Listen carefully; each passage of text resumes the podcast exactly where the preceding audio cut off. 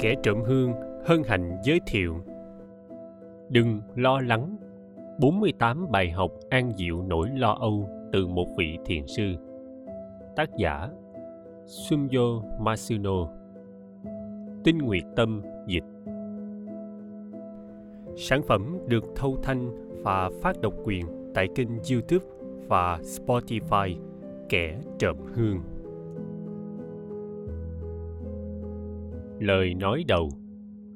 Buông bỏ những thứ bạn không cần, sống một cuộc đời giản đơn vô hạn, thoát khỏi lo lắng hay muộn phiền không cần thiết, không bị ảnh hưởng bởi giá trị của người khác. Tôi sẽ cho bạn biết cách thực hiện những điều đó trong cuốn sách này. Là một thiền sư, tôi được nhiều người tham vấn về những vấn đề của họ. Những điều họ muốn nói thì vô tận nhưng nếu khái quát lại thì tôi sẽ phân chúng thành lo lắng, phiền muộn và nghi ngờ. Khi lắng nghe cẩn thận những mối bận tâm này, điều mà tôi để ý thấy là thực tế phần lớn chúng đều là những ảo tưởng, giả định, ấn tượng bị hiểu lầm hay nỗi sợ không có thực. Thậm chí có thể nói rằng chúng chẳng hề có bất kỳ cơ sở nào. Ai đó có thể nói với tôi ngài không phải là người trải qua điều đó, sao ngài có thể tùy tiện coi chúng là như vậy được? Hoặc, tôi lo lắng đến nỗi không ăn được. Có một câu nói của người nhật về việc nhìn thấy bóng ma trên cánh đồng. Khi thật ra đó chỉ là những cây cỏ lau khô, tức là chẳng có lý do gì phải sợ thứ hiện ra như một bóng ma. Bởi nó thật ra chẳng là gì khác ngoài là những thân cây khô héo. Những thứ cuốn ta vào rắc rối và kéo tinh thần xuống cũng không khác gì thật vậy, nếu khách quan nhìn nhận chúng chúng ta sẽ thấy mình đã cho phép bản thân sợ những cái bóng vốn không thật sự tồn tại.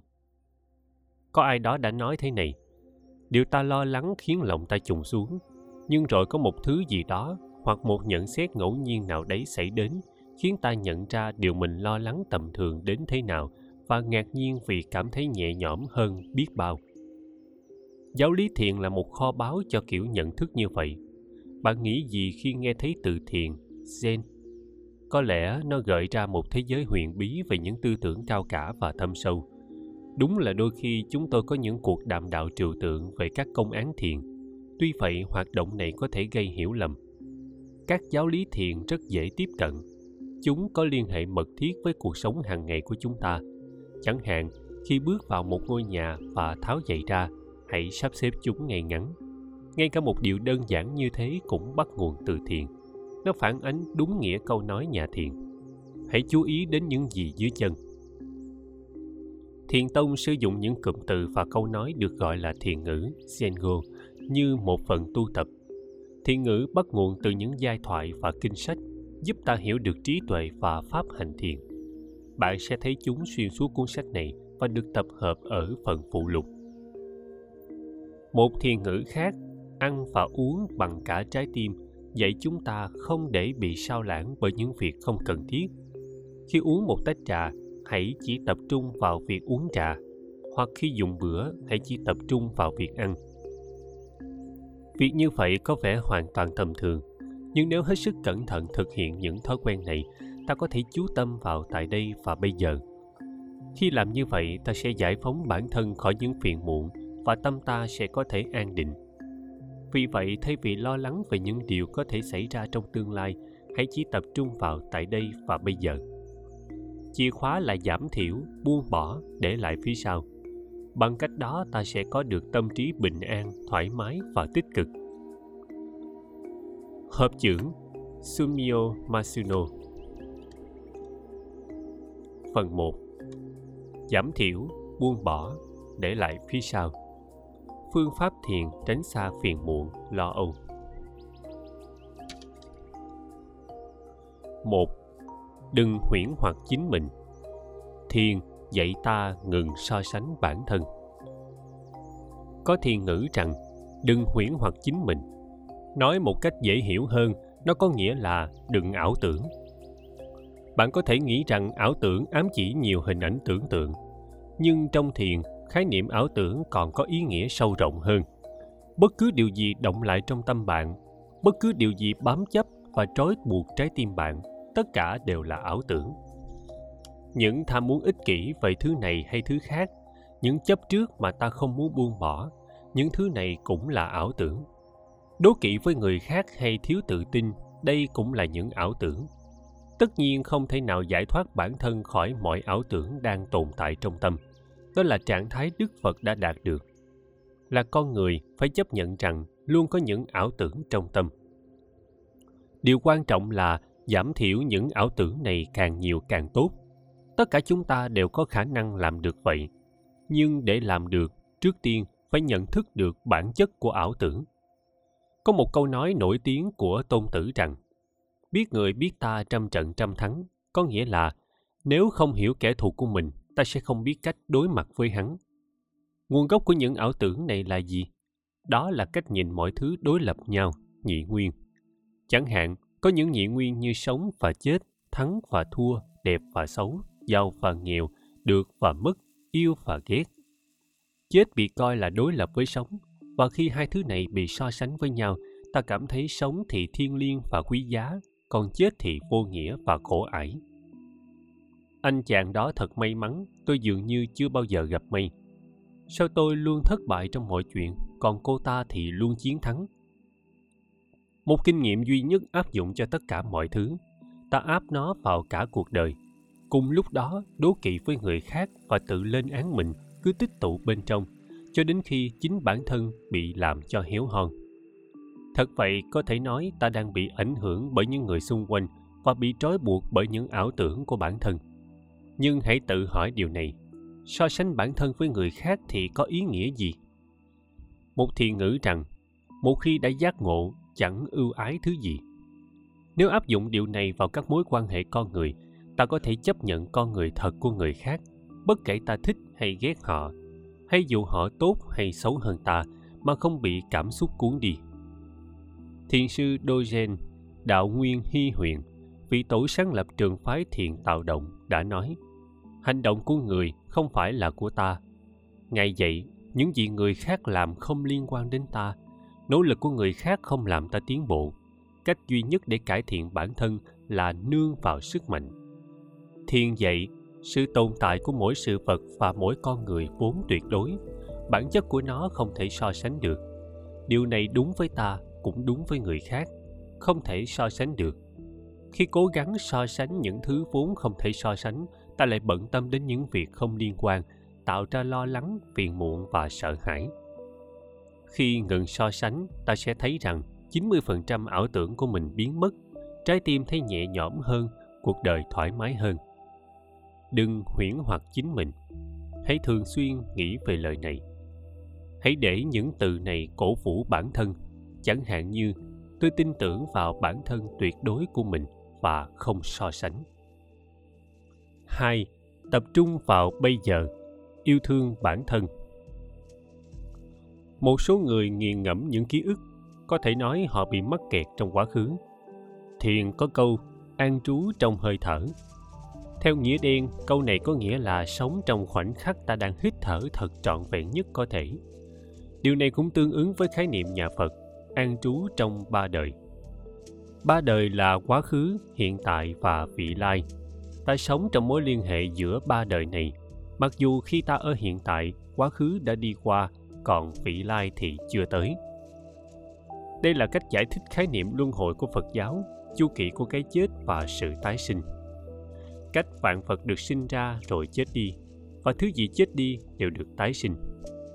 Nói cách khác, nghĩ lại quá khứ vốn đã chết và đã trôi qua chẳng ít gì, cũng không nên nghĩ về tương lai điều vẫn chưa sinh ra cho đến khi nó đến. Có nghĩa là quan trọng là ta sống như thế nào tại đây và bây giờ. Có một loại thơ vui ba dòng, gọi là xuyên liễu, sen dư. Ngay cả chiếc bát sức cũng từng là cây anh đào trên núi yoshino. Thứ giờ đây là một mảnh sành không còn dùng được nữa, lại từng là một cây hoa anh đào tuyệt đẹp, nở rộ trên núi yoshino. Nơi rất nhiều khách thăm phải kinh ngạc trước vẻ đẹp của nó. Vinh quang và danh dự trong quá khứ trở thành nền tảng cho hiện tại. Nhưng đây không chỉ là về hoa anh đào trên núi yoshino. Một số người dường như không bao giờ bỏ qua cơ hội kể lại quá khứ rực rỡ của mình. Tôi từng làm một công việc hoành tráng. Tôi chính là người đã làm nên thành công của dự án đó. Tất nhiên, ta nên để họ thỏa mãn với thành công của một công việc nâng ly ăn mừng chiến thắng thật tuyệt vời. Dẫu vậy, liệu có nên mãi lẫn quẩn với những câu chuyện cũ hay không? Hãy thay đổi góc nhìn một chút. Đừng khuyên thuyên về chủ đề cũ đó nữa, nó thật tẻ nhạt và buồn chán. Bạn đã bao giờ nghe được điều như thế chưa? Thành thật mà nói, thật khó chịu khi phải nghe đi nghe lại những câu chuyện lê thê về vinh quang trong quá khứ. Và lúc ấy, người đang nói chuyện chẳng phải trông khá khó coi sao? Thật khó mà không nghĩ họ có chút đáng thương. Bám chấp vào quá khứ là dấu hiệu cho thấy sự thiếu tự tin của một người vào hiện tại. Đây là cách lo lắng, phiền muộn và sợ hãi len lỏi vào trái tim và tâm trí. Thậm chí có thể nói, nó tương đương với việc hủy hoại bản thân của hiện tại. Tôi sẽ nhắc lại điều này để nó khắc sâu vào tâm trí bạn. Quan trọng là ta sống tại đây và bây giờ như thế nào than vãn rằng con người hiện tại của mình chẳng hơn gì một cái bát sức hay một câu chuyện bế tắc hoặc vân vân, sẽ chỉ làm tăng thêm bất hạnh. Bởi vì ngay cả một cái bát sức cũng có thể đựng một chút súp ngon lành để sưởi ấm tâm hồn ai đó. Bây giờ, hãy trở thành chiếc bát sức tốt nhất nhé. Với tôi, đó là ý nghĩa của việc an trú trong hơi thở. 3. Đừng làm bản thân nặng gánh hoặc kéo bản thân xuống. Hãy bố trí một góc trong không gian sống để tinh thần có thể lắng động. Bạn có một nơi chốn tâm linh không? Có một thời, gần như gia đình người Nhật nào cũng có bàn thờ hay điện thờ. Khung cảnh thường thấy hàng ngày là các thành viên trong gia đình ngồi trước bàn thờ, thắp nhang nếu là bàn thờ Phật, rồi cùng nhau chắp tay lại. Con cái học từ việc quan sát ông bà cha mẹ, chấp tay cầu nguyện và thờ phụng, đồng thời được nuôi dưỡng lòng tôn kính đối với tổ tiên. Có thể bạn cũng đồng ý đây là một trong những truyền thống tốt đẹp, một phong tục đẹp đẽ của người Nhật. Vào những ngày ấy, khi một gia đình trong họ tộc dựng nhà, một trong những điều đầu tiên họ làm là lập bàn thờ và rước tổ tiên vào nhà mới. Vì lý do này, bàn thờ có mặt trong mọi căn nhà. Nhờ đó tổ tiên luôn hiện diện trong đời sống hàng ngày của mỗi gia đình. Nhưng ngày nay bao nhiêu người có bàn thờ trong nhà? Nếu chỉ tính những người sống ở thành phố, số lượng có thể vô cùng thấp. Thị trường nhà ở chắc chắn là một yếu tố, nhưng còn có một lý do lớn hơn. Và điều đó có liên quan đến thực tế rằng phần lớn cư dân thành phố đã định cư ở đó sau chiến tranh. Đó là những người khi còn trẻ đã rời quê hương để chuyển đến các trung tâm đô thị. Trong tâm trí của họ, tổ tiên vẫn ở lại quê hương, bảo vệ cha mẹ hoặc người đứng đầu gia đình. Vì thế bản thân họ không cảm thấy Đức Phật hiện diện trong cuộc sống của mình. Hoặc họ có thể đã chuyển đến thành phố trước khi cha mẹ có cơ hội truyền thụ đủ kiến thức về tổ tiên. Vì vậy, việc sống trong một ngôi nhà không có bàn thờ dường như là lẽ đương nhiên đối với họ. Như vậy, qua nhiều thế hệ, truyền thống tốt đẹp ấy của ta đã dần bị mai một. Tôi không cảm thấy có một mối liên hệ giữa tình trạng này và cảm giác thất vọng của mọi người ngày nay. Hành động chấp tay trước tổ tiên không đơn thuần là một nghi lễ, đó là cách thể hiện lòng biết ơn với cuộc sống mà ta đang có, với tất cả những thứ đã được truyền từ thế hệ này sang thế hệ khác. Không ai trong chúng ta tồn tại mà không có tổ tiên tôi bắt đầu mỗi buổi sáng bằng cách chắp tay vào nhau và nói, con rất biết ơn khi được chào đón một ngày mới với sức khỏe tốt lành. Và mỗi đêm, với hai tay chắp lại, tôi gửi gắm niềm cảm kích của mình. Con rất biết ơn vì đã vượt qua một ngày nữa. Đôi khi tôi trò chuyện với tổ tiên của mình. Mỗi người trong chúng ta đều có những trải nghiệm khác nhau mỗi ngày, những sai lầm trong công việc và những phức tạp trong các mối quan hệ trói ta vào những rắc rối và kéo tinh thần ta xuống. Ta có thể nói chuyện thành thật với tổ tiên của mình về tất cả những vấn đề này. Thật tuyệt khi ta được là chính mình trước tổ tiên. Tất nhiên không phải là tổ tiên sẽ đáp lại, nhưng bằng cách trút bỏ gánh nặng cảm xúc của bản thân, ta sẽ cảm thấy bình yên và tĩnh lặng. Làm như vậy sẽ giảm bớt cảm giác chán nản và đem lại một trái tim tích cực cũng có thể nói thời gian dành cho tổ tiên là một dịp lắng động tâm hồn. Bên cạnh đó, không chấp tay tỏ lòng biết ơn thật sự đang bớt đi của ta một cơ hội làm cho tâm an tĩnh. Tất nhiên, lập bàn thờ không phải dễ dàng, tuy nhiên cũng không cần quá cầu kỳ. Có thể ta chỉ cần bài trí ảnh của tổ tiên chọn một vị trí trong nhà để bản thân có thể an tọa bất cứ khi nào trái tim nặng trĩu hoặc thấy hụt hẫng, hãy đến đó và tĩnh lặng chấp tay vào nhau. Sau đó nán lại một lát để trút bỏ những gánh nặng trong suy nghĩ. Tôi chắc chắn khi làm như vậy, tâm bạn sẽ an định hơn và bạn sẽ có cái nhìn tích cực hơn. Vị trí chỉ chiếm một phần nhỏ trong không gian sống này sẽ có tác động mạnh mẽ đến tinh thần.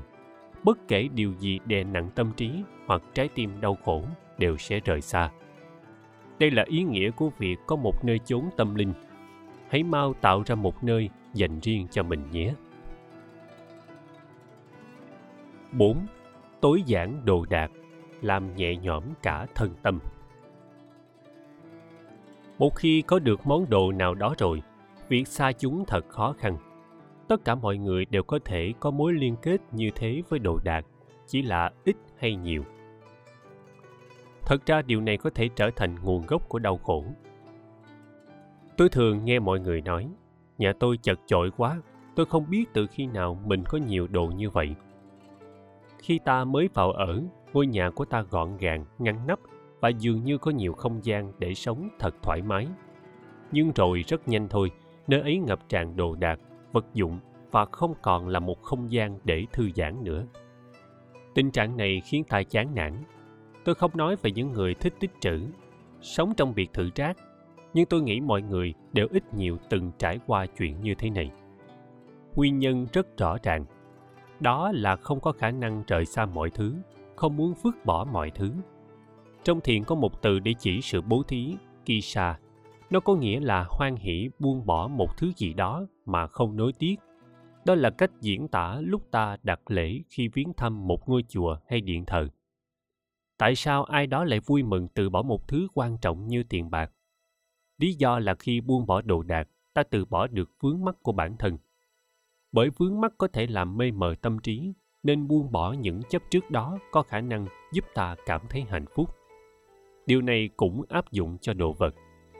Hãy nhìn qua những thứ xung quanh. Liệu quần áo có bị nhét trong tủ hay ngăn kéo và đã không mặc chúng trong nhiều năm không? Liệu có những chiếc túi mới chỉ được sử dụng một hai lần hoặc rất nhiều thứ linh tinh chiếm lấy không gian quý giá không mình sẽ dùng cái này vào một ngày nào đó đây luôn là cái cớ dùng để biện minh cho việc khư khư giữ một thứ gì đó ở bên. Nhưng nếu chưa từng nghĩ về nó suốt ba năm qua, ta có thể thật sự tin động lực dùng đến nó sẽ xuất hiện không? Liệu có lúc nào đó ta sẽ sử dụng chiếc túi đã không nhìn thấy ánh sáng ban ngày trong suốt 5 năm không? Câu trả lời rất có thể là không. Nếu những câu hỏi này nghe quen thuộc, bạn phải buông bỏ những cảm xúc của mình và dám loại bỏ đồ đạc. Tuy nhiên tôi nhận ra điều này có thể mâu thuẫn với tâm lý tránh lãng phí. Đúng như vậy có vẻ lãng phí nếu cứ vứt đồ đi. Bên cạnh đó loại bỏ chúng như thế nào cũng là một vấn đề. Nếu bạn hoặc người quen của bạn có thể mặc hay sử dụng món đồ đó bạn có thể cho họ hoặc tặng cho một tổ chức từ thiện một nơi khác có thể giúp giả từ món đồ đó là khu chợ trời mọi lựa chọn trong số này đều tránh lãng phí trong khi vẫn giữ đúng tinh thần bố thí Kisa. Buông bỏ đồ đạc sẽ tạo ra nhiều không gian hơn, tăng sự thoải mái cho ngôi nhà và cải thiện cuộc sống mỗi ngày. Khỏi phải nói, điều này cũng có tác động tích cực đến cả thể chất lẫn tinh thần. Có một số vật dụng nên giữ lại là những thứ không thể vứt bỏ, bất kể ta có sử dụng chúng hay không. Những thứ này bao gồm những vật kỷ niệm và đồ lưu niệm được thừa kế từ ông bà, cha mẹ. Những món đồ bạn đã mua dành riêng cho gia đình hoặc để tưởng nhớ một điều gì đó đặc biệt. Khó nhất là xác định được món đồ nào thuộc vào thể loại nào. Theo quan điểm của tôi, yếu tố quan trọng nhất là cảm nhận của bản thân về món đồ đó. Khi ta cầm nó trong tay, nó có khơi dậy những ký ức và sưởi ấm trái tim ta không? Nó có làm ta nhớ đến người đã tặng nó cho ta và làm ta hạnh phúc không? nó có giúp ta cảm thấy nhẹ nhõm hay được tiếp thêm sinh lực không? Điều này không liên quan gì đến giá trị tiền bạc. Có một số thứ đáng giữ lại dù cũ nát đến đâu hay ngay cả khi chúng bị hỏng.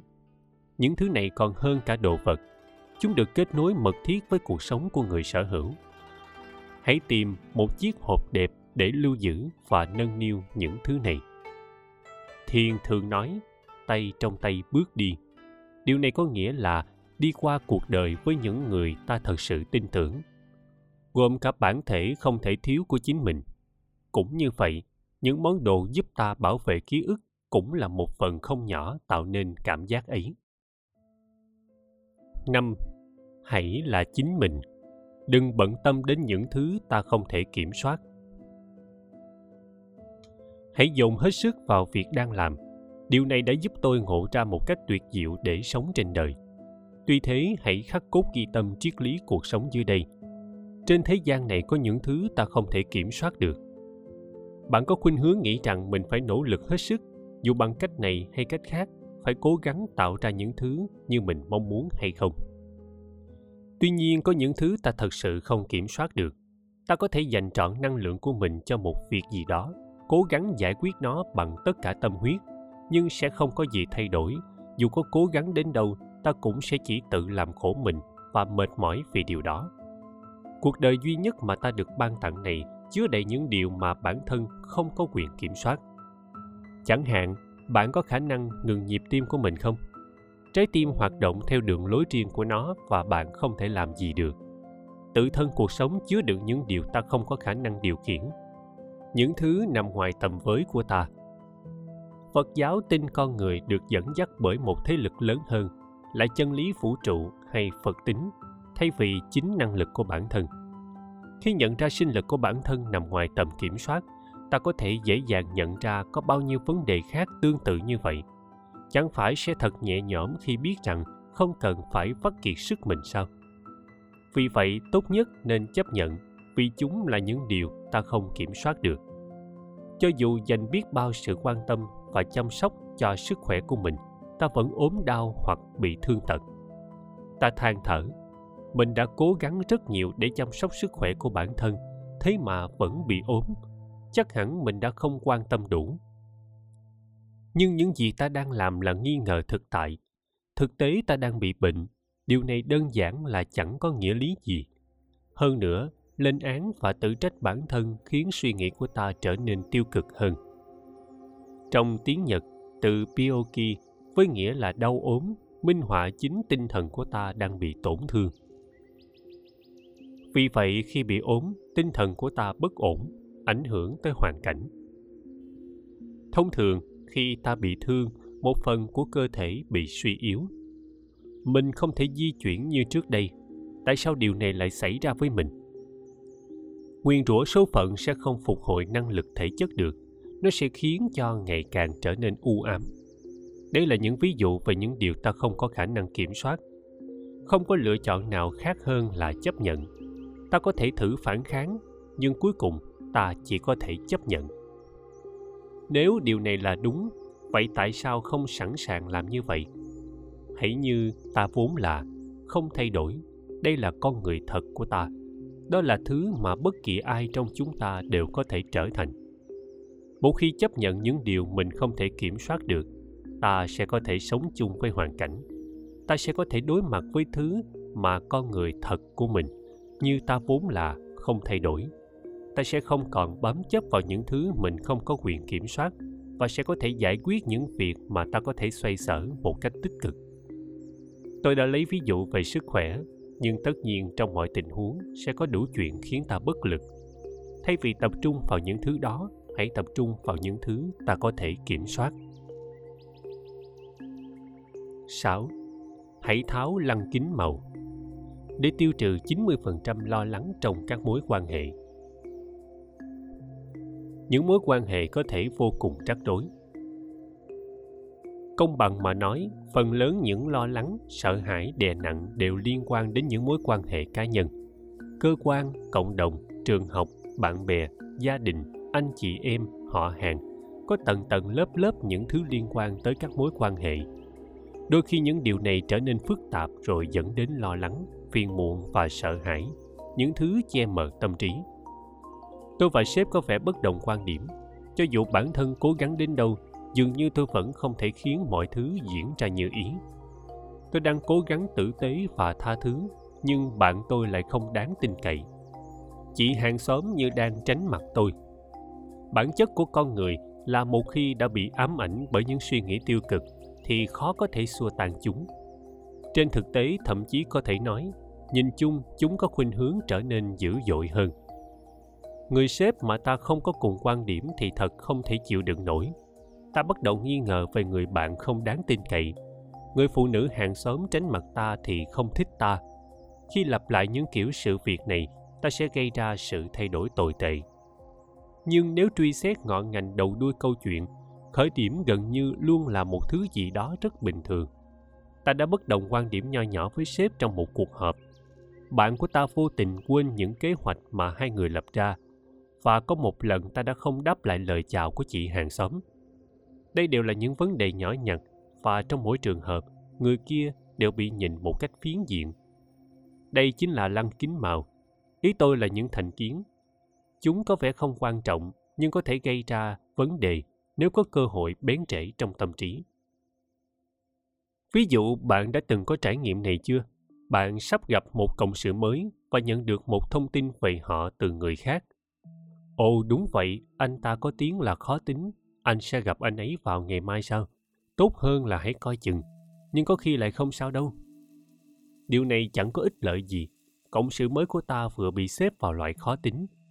Thật dễ hình dung cuộc họp sẽ diễn ra như thế nào, ngay cả khi xem xét thận trọng hoặc lo lắng nhất định, bất kể anh ta có thật sự thoải mái đến thế nào, ta hầu như không còn có thể nhận ra bản chất của anh ta, vì bị cản trở bởi thành kiến ta sẽ thận trọng khi gặp mặt anh ta, và việc này cuối cùng lại thành ra xúc phạm anh ấy. Trong thiền có câu, đừng nhìn qua lăng kính màu. Đó là một lời cảnh cáo mạnh mẽ về việc phán xét mọi người chỉ dựa trên những quan niệm thành kiến. Nếu đánh giá một ai đó chỉ dựa trên một phần thông tin, một ý kiến hoặc cảm xúc tiêu cực xuất phát từ cái nhìn phiến diện về một người, chắc chắn ta sẽ đánh giá sai về người ấy. Đầu tiên hãy tháo lăng kính màu xuống. Sau đó, hãy khắc sâu thiền ngữ sau đây vào tâm trí. Chúng sinh đều có phật tính. Có nghĩa là tất cả chúng ta đều chứa đựng sự thanh tịnh nội tại và sự viên mãn của tâm. Đó là phật tính. Những gì bản thân mình thấy chỉ là cái nhìn phiến diện. Lần tới mình sẽ cố gắng tìm ra phật tính trong anh ấy. Thiền giúp ta tin rằng tất cả mọi người đều có phật tính. Lòng tốt và sự thấu hiểu, sự ấm áp và cao thượng. Nếu cố gắng nhìn thấy điều đó ở mọi người, ta sẽ thấy điều đó rõ ràng trong trái tim mình. Khi tháo lăng kính màu ra và nhìn bằng đôi mắt sáng tỏ, ta sẽ không bỏ lỡ những cái nhìn thoáng thấy về phật tính nơi người khác. Một khi có thể nhìn thấy đa diện về mọi người, ta nhận thấy người sếp không cùng quan điểm với ta bây giờ còn ủng hộ ta. Dù bà ấy vẫn nghiêm khắc người bạn không đáng tin cậy là người dễ tính và đáng yêu, dù hơi đảng trí. Chị hàng xóm đang tránh mặt ta đôi khi có thể ngại ngùng, nhưng lại khiêm tốn và có một tấm lòng vàng. Tôi hy vọng bạn sẽ nhận ra những cảm xúc hay ý kiến tiêu cực thật sự là do bạn đang nhìn qua một lăng kính màu. Một khi tháo chúng ra, quan điểm của bạn sẽ thay đổi đáng kể. Phật tính của những người khác sẽ ngày càng rõ ràng hơn với ta một khi nó được phát lộ, những khó chịu, ác cảm cũng như lo lắng, phiền muộn và sợ hãi, bắt nguồn từ những mối quan hệ cá nhân sẽ biến mất lúc nào không hay. 7. Trở nên hòa nhã. Bất kể địa vị hay chức vụ của ta, hãy để người khác quyết định.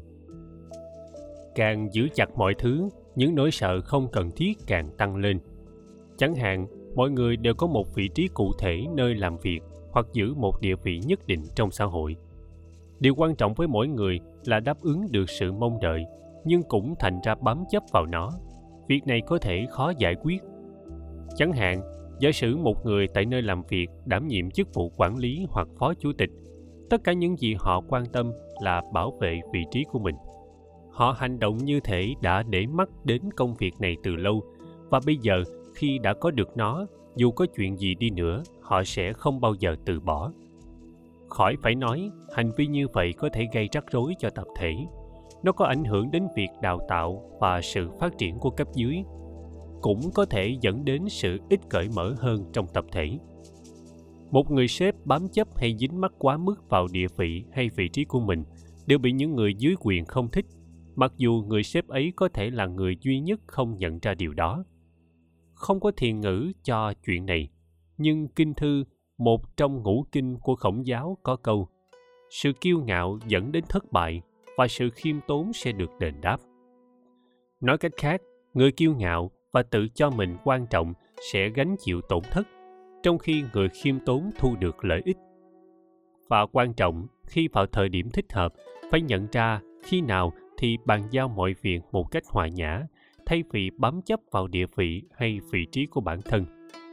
Tất nhiên, ở nhiều công ty, khi nghỉ hưu, một người sếp thường không có thẩm quyền quyết định việc cấp dưới trực tiếp đảm nhiệm chức vụ.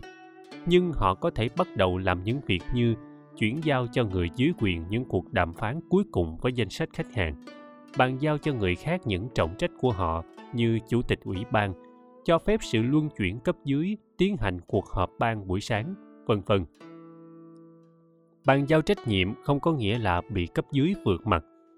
Ta đã tích lũy được nhiều năm kinh nghiệm ở vị trí này. Hơn nữa, kinh nghiệm mang lại cho ta một lợi thế. Ta có thể đưa ra hướng dẫn có giá trị và tầm nhìn vô song. Một khi cấp dưới không còn đưa ra được giải pháp hoặc không được ủy nhiệm các dự án mới, họ có thể luống cuống lo lắng hoặc có thể khiến họ mất thời gian để thích nghi. Nhưng trong giai đoạn này điều mà họ sẽ rất biết ơn đó là sự hướng dẫn từ một người có kinh nghiệm. Đó là thứ sẽ giúp họ phát triển năng lực và nhận ra tiềm năng của bản thân hơn bất kỳ thứ gì khác. Thái cực đối lập với người sếp mà mọi người đều ghét là một người sếp đáng tin cậy và chắc chắn. Và dĩ nhiên, không cần phải bàn cãi gì thêm rằng họ cũng tiếp thêm sinh lực cho công ty. Càng tin vào sự cần thiết của việc bảo vệ địa vị hay vị trí của mình bạn càng gieo những hạt giống lo lắng không cần thiết và càng khó tìm thấy sự bình an trong tâm. Nếu có thể ủy quyền dễ dàng mà không bám chấp vào vị trí những hạt giống lo lắng đeo bám ta sẽ đi theo đường riêng của chúng. Ta sẽ thấy mình có một tầm nhìn rộng lớn và một trái tim trong sáng. Đây là thơ tuyệt mệnh của bà Hosokawa Gracia, người đã bị thuộc hạ samurai của gia đình giết chết thay vì bị bắt làm con tin. Trên thế gian này, khi biết rụng xuống đúng thời điểm, hoa vẫn là hoa, con người cũng vậy chẳng phải thấy một người biết lúc nào nên nghỉ việc và bàn giao lại mọi thứ thật dễ chịu hay sao? 8. Nhận ra những hạn chế Ta chỉ có thể làm việc trong khả năng của mình. Từ hạn chế có ý nghĩa gì đối với bạn? Nhiều khả năng đó là một hàm ý tiêu cực. Nhưng hãy thử nhìn nó theo chiều hướng tích cực. Chẳng hạn, điều quan trọng là phải biết khả năng của bạn là gì khi tiến hành công việc của mình nhưng khá nhiều người không biết về điều này khi một lời mời làm việc đến họ sẵn sàng nhận bất kể bản thân có phù hợp với vị trí đó hay không tuy nhiên bởi mọi người chỉ có thể làm việc trong khả năng của mình cho nên, nếu những yêu cầu công việc vượt quá khả năng, thì họ không thể thực hiện và sẽ không thể mang lại kết quả tốt. Cả hai điều này đều là rắc rối lớn cho những người khác. Điều thường xảy ra là, khi đối mặt với những việc bản thân không thể làm được, ta lại tự dằn vặt, trở nên thiếu kiên nhẫn cấu kỉnh, thất vọng và thậm chí còn đau khổ. Điều đó tạo gánh nặng tinh thần to lớn lên bản thân chìa khóa để không rơi vào tình trạng khó khăn như vậy là phải biết những giới hạn của bản thân và nhận ra khi nào chúng sẽ bị thử thách. Bạn hiểu ý tôi muốn nói gì không? Khi nói rằng biết những hạn chế của bạn, tôi cũng muốn nói đến những khả năng bạn sở hữu. Nghĩa là hiểu rõ chúng sẽ đưa ta đi bao xa. Những người biết giới hạn của bản thân có đủ năng lực, họ có thể được trông chờ để thực hiện công việc của mình. Đây là vấn đề về sự tin cậy dù là có ý thức hay không, họ hiếm khi tự khoe khoang về điều gì, hoặc hùng hổ nói về bản thân và những người xung quanh có xu hướng đặt niềm tin vào họ nhiều hơn. Họ tránh đi ngược lại giới hạn của bản thân. Kết quả là họ không bị đau khổ về tinh thần và mất tự tin không cần thiết và có thể giữ một tâm thái điềm tĩnh. Khi nghĩ về điều đó theo cách này, biết những hạn chế của bản thân dường như là một cách quan trọng để tìm thấy sự cân bằng. Tuy nhiên tôi muốn bạn xem xét một điều khác, và điều đó là cách mà bạn đối mặt với những hạn chế của mình. Có thật sự tốt nhất không khi thử thách bản thân vượt ngoài năng lực? Đó có thể là một cách để nhìn nhận, nhưng có một cách còn tốt hơn, cho phép nhiều tự do hơn. Ý tôi là hãy nhìn vào tiềm năng của bạn. Chẳng hạn, bạn biết khả năng của mình ở trình độ 10 nhưng điều gì sẽ xảy ra nếu bạn nhận được một lời mời làm việc yêu cầu một người ở trình độ 12? Giả sử công việc vượt quá khả năng của bạn, bạn có nhanh chóng từ chối lời đề nghị đó không? Bởi khi đó rất có thể sẽ có khoảng cách giữa khả năng của bạn và ngưỡng mức cho công việc này. Mặc dù công việc khó có thể thực hiện ở mức độ khả năng hiện tại, nếu có động lực thử thách bản thân và sẵn sàng làm việc chăm chỉ, ta có thể tạo ra sự khác biệt. Và tôi tin rằng bạn nên cố gắng đạt đến ngưỡng mức đó. Mặt khác, nếu công việc yêu cầu trình độ 15 hoặc 18, thì khi ở trình độ 10, ta sẽ hoàn toàn không hiểu về chiều sâu của mình. Ta không thể nào thực hiện được.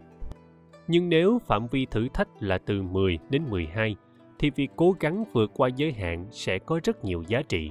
Ít nhất đó là cảm giác của tôi. Còn bạn nghĩ sao? Một khi hoàn thiện ở trình độ cao hơn, ta sẽ gây dựng được sự tự tin. Và tất nhiên khả năng của ta cũng tăng lên. Đương nhiên ngưỡng này cũng cao hơn nhiều. Chúng ta sẽ có thể đối mặt nó lần sau và tiếp tục thử thách bản thân. Điều quan trọng là phải biết những giới hạn của bản thân. Nhưng điều quan trọng không kém là đặt tầm nhìn của ta ở ngưỡng mức tiếp theo đó. Tôi chân thành hy vọng bạn sẽ đưa những lời này vào tim. Phần 2 chỉ tập trung vào những thứ có thể đạt được tại đây và bây giờ làm như vậy ta sẽ ngừng suy nghĩ về những điều không cần thiết. 9. Hãy nhìn nhận lại điều hiển nhiên để nhận ra niềm hạnh phúc trong hiện tại. Có lẽ ta hầu như không lưu tâm tới lòng biết ơn của bản thân đối với những điều hiển nhiên trong cuộc sống. Tôi thường nói về điều này trong các bài giảng của mình, nhưng ví dụ điển hình nhất về điều mà ta coi là hiển nhiên, có lẽ là sự tồn tại của cha mẹ mình. Hiển nhiên cha mẹ sẽ ở đó, họ sẽ dâng hiến bản thân cho con cái, họ sẽ bảo vệ và hỗ trợ con ở cả mặt công khai và bí mật. Thường ta chỉ hiểu thấu rằng bản thân may mắn đến thế nào khi có những điều cho đi này khi cha mẹ mình qua đời. Tôi đặc biệt cảm thấy buồn về sự ra đi của mẹ khi tôi nhớ đến việc bà luôn gửi những món ăn yêu thích của tôi từ quê lên Tôi không biết rằng việc cư xử và nói năng với tất cả họ hàng là khó khăn đến thế nào. Cha tôi là người luôn cùng họ giải quyết mọi việc và tôi chưa bao giờ biết việc ấy nặng gánh ra sao. Theo những cách hữu hình và vô hình, ta không nhận ra bản thân nương tựa vào cha mẹ nhiều ra sao. Mọi thứ cha mẹ làm cho ta, điều ta coi là đương nhiên, chứng thực cho tầm quan trọng của sự vĩ đại của cha mẹ và ta thường không tỏ lòng biết ơn họ ngài Akiho Miyazaki, trụ trì của một ngôi chùa, phái thiền tạo động, nói có một phương cách phù hợp để làm mọi việc vào thời điểm phù hợp và ở nơi chốn phù hợp.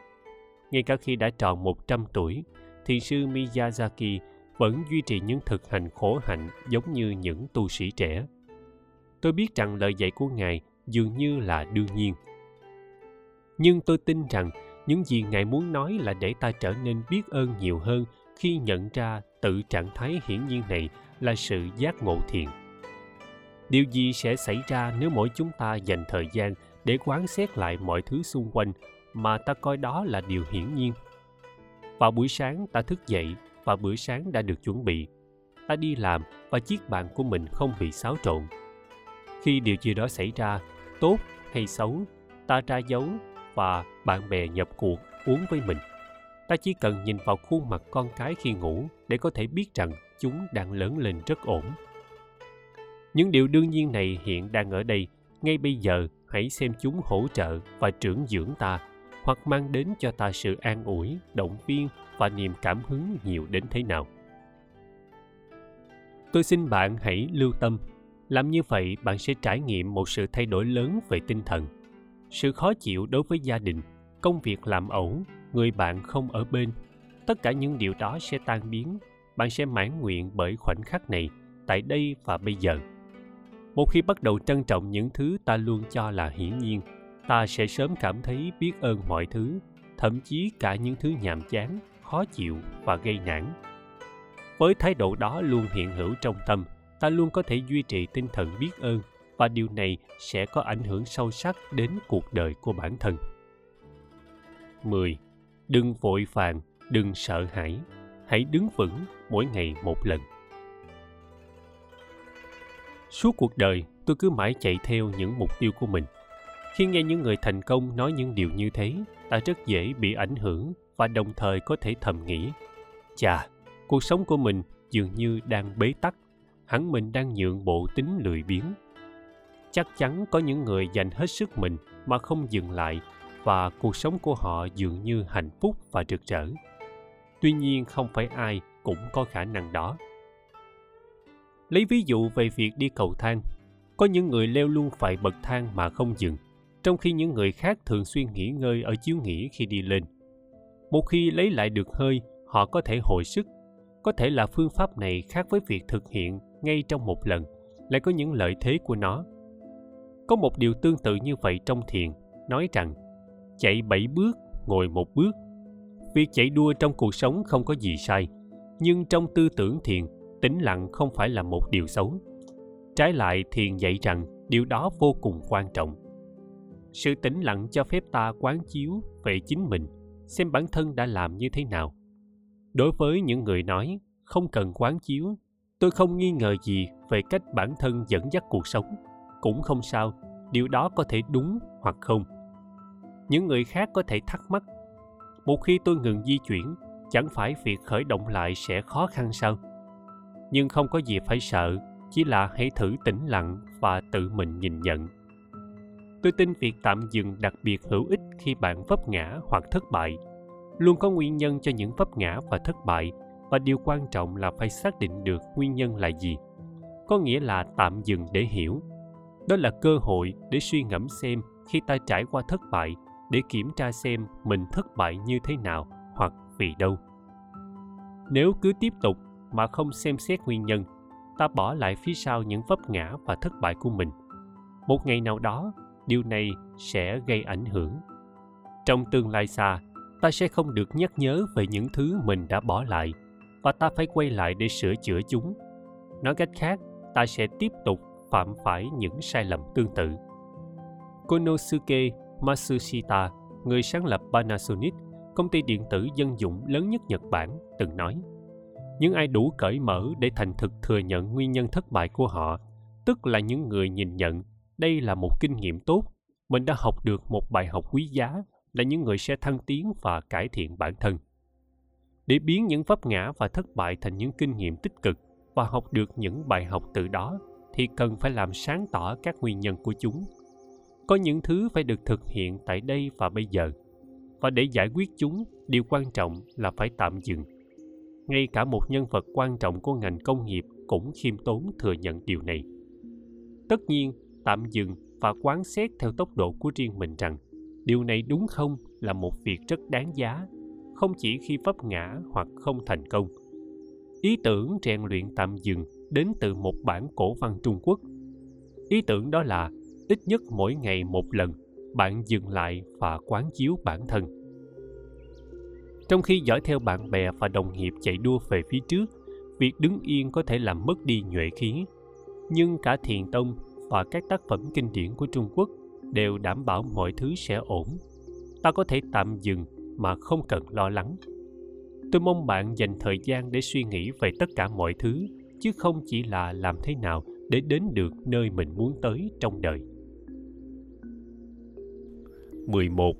Hồi đáp tích cực Cảm thấy thất vọng không sao cả, nhưng hãy sớm lấy lại tinh thần. Không cuộc đời nào bằng phẳng và đơn điệu, mỗi cuộc đời đều có những thăng trầm. Khi mọi thứ không theo ý mình, tại nơi làm việc, trong quan hệ cá nhân, trong sức khỏe, tâm trạng của tôi u ám và tôi cảm thấy chán nản. đó là một trong những khoảnh khắc bi đát của cuộc đời nhưng khi bản thân ở thời kỳ đỉnh cao, ta có thể đánh giá quá cao khả năng của bản thân hoặc kiêu ngạo coi thường người khác phật giáo gọi tự phụ là Sojoman. ta quên đi trạng thái không hoàn hảo của mình rơi vào tư duy kiêu hãnh như thể đã giác ngộ, việc này tạo ra một vòng lẫn quẩn tất nhiên là con người ta không thể duy trì một tâm thái bình tĩnh và tĩnh lặng khi đối mặt với bất kỳ sự kiện hoặc hoàn cảnh nào võ sĩ sumo vô song đại hoành cương Futa Bayama giữ kỷ lục mọi thời đại là 69 lần chiến thắng liên tiếp. Nhưng đến trận thứ 70 ông đã thua. Người ta nói rằng ông đã gửi một bức điện cho thầy mình, nói rằng chú gà trống chọi vẫn lẫn tránh con. Những lời này ám chỉ một chuyện ngụ ngôn của triết gia Trung Quốc Trang Tử. Câu chuyện kể về việc huấn luyện một chú gà chọi để không bị ảnh hưởng bởi tiếng gáy của những con gà trống khác. Khi chú gà chọi có được trình độ nhận biết cao hơn, sẵn sàng tấn công khi có lệnh và bất động như một con gà gỗ khi không có lệnh, nó sẽ trở thành bất bại. Khi bị đối thủ làm chao đảo ở trận thứ 70, Futa Bayama bày tỏ trong bức điện gửi đến thầy mình lời tự trách bản thân vì chưa đạt đến trình độ đó. Ngay cả với tính khí, kỹ thuật và tình trạng thể chất đáng ghen tị, Futa Bayama vẫn dao động. Việc đạt cấp độ gà trống chọi chứng tỏ là vô cùng khó khăn. Khi những điều tồi tệ xảy ra hoặc khi thấy mình đang lâm vào thế khó, cảm thấy thất vọng là điều bình thường. Nhưng sau đó, hãy biến suy nghĩ tiêu cực thành tích cực. Đó là lối tư duy của thiền. Dưới đây là giai thoại về một thiền sư. Trên hành trình tu khổ hạnh, một nhà sư đã qua đêm trong một cái láng dột nát. Cái láng tồi tàn đến mức lá rơi qua lỗ trên trần nhà. Để xua tan cái lạnh, nhà sư phải kéo những tấm ván sàn để đốt cho ấm như vậy là đủ để nói nhà sư thấy nản lòng đến thế nào.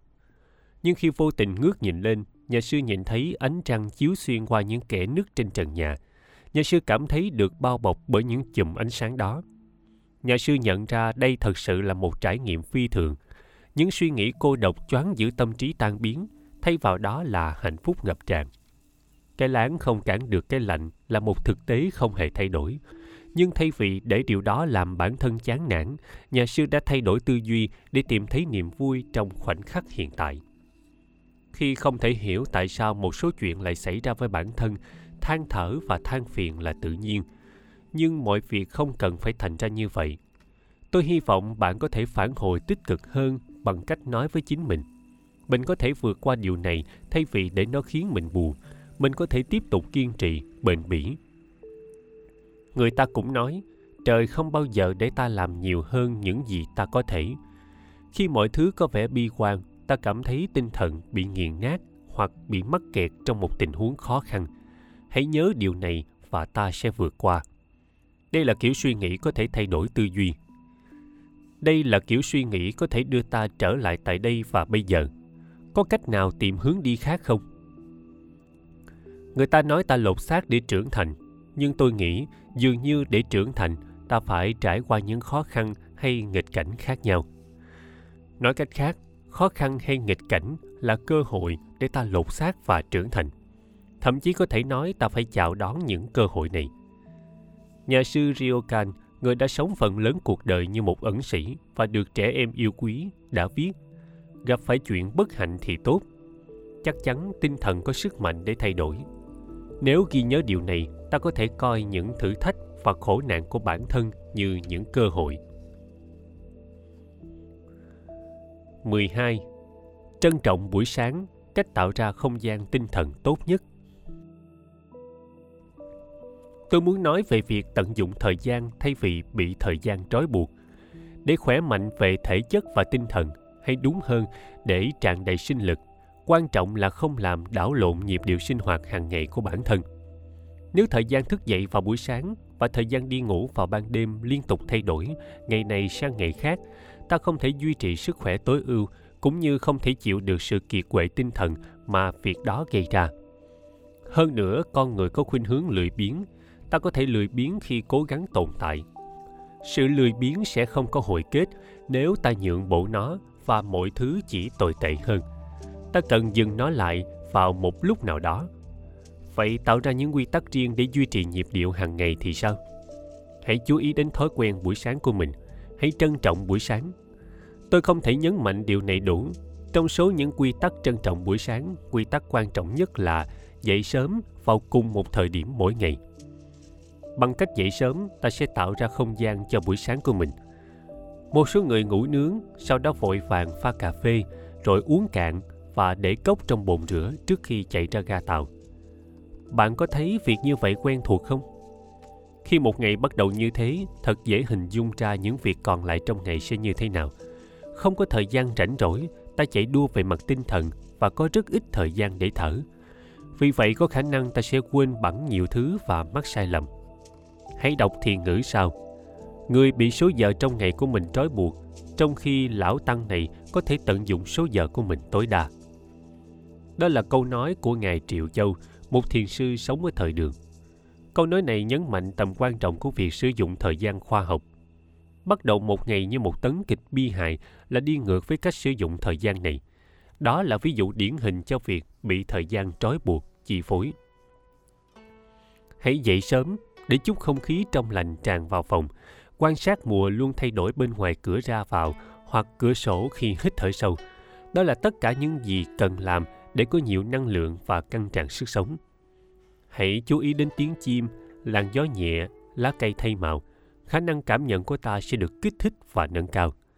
Trong khi thưởng thức một tách trà hay cà phê sau bữa sáng cả thân tâm đều cảm thấy nhanh nhẹn, khỏe khoắn và được truyền cảm hứng để tận dụng tối đa thời gian trong ngày. Nghe như một buổi sáng xa hoa, phải không? Đây là ý nghĩa của việc tận dụng thời gian tối đa. Tương tự như trên, khi một ngày bắt đầu như vậy, thật dễ hình dung phần còn lại trong ngày sẽ diễn ra như thế nào. Thời gian chất lượng cứ lưu chuyển từ thời điểm này sang thời điểm tiếp theo. Tôi xin nhắc lại ta sẽ thấy chìa khóa tận dụng tốt nhất toàn bộ số giờ trong ngày vào buổi sáng. Tôi tin quy tắc trân trọng buổi sáng này đặc biệt phù hợp với những người sắp nghỉ hưu và đã về hưu. Nghỉ hưu là một điểm nối quan trọng trong cuộc sống, một bước ngoặt trong việc tận hưởng mỗi ngày như thế nào. Nếu không định hướng vấn đề nghỉ hưu cẩn thận và với tất cả những điều đã nói ở trên, nhiều vấn đề sẽ phát sinh. Nếu tất cả những gì ta từng làm là ném mình vào công việc khi công việc không còn nữa, ta sẽ rất dễ mất nghị lực hoặc tinh thần sẽ bị suy yếu. Một kiểu mẫu điển hình là một người sắp nghỉ hưu và dường như sự già cỗi cũng đến cùng. Một chiến binh kiên cường trước đây của công ty trở thành một ông lão đáng thương luôn ở nhà. Chuyện này không có gì lạ cả. Ông ấy thức dậy bất cứ khi nào cảm thấy thích. Ông loanh quanh lẫn quẩn cho đến trưa, ngồi rỗi, điêu tàn, không có gì để làm. Ông bật một chương trình trên tivi mà bản thân không hứng thú gì và chỉ ngồi đó không thực sự xem nó. Nếu để bản thân trở nên như vậy, những việc trên có thể dễ dàng trở thành nhịp sống hàng ngày. Từ đó, lo lắng, phiền muộn và sợ hãi không đâu được sinh ra. Có thể thời điểm giả từ sự nghiệp đã đến, nhưng không ai nói ta phải tự giả cuộc sống, ta phải hết sức quan tâm đến cuộc sống quý giá mà bản thân đã được ban tặng. Và như tôi đã nói, buổi sáng chính là chìa khóa cũng giống như khi còn năng nổ đi làm, thậm chí hơn thế nữa, hãy thật sự bắt đầu mỗi ngày với nhận thức rằng buổi sáng quan trọng đến thế nào. Khi làm như vậy, ngày sẽ tràn ngập sinh lực và sức sống. Việc này sẽ làm mới các giác quan.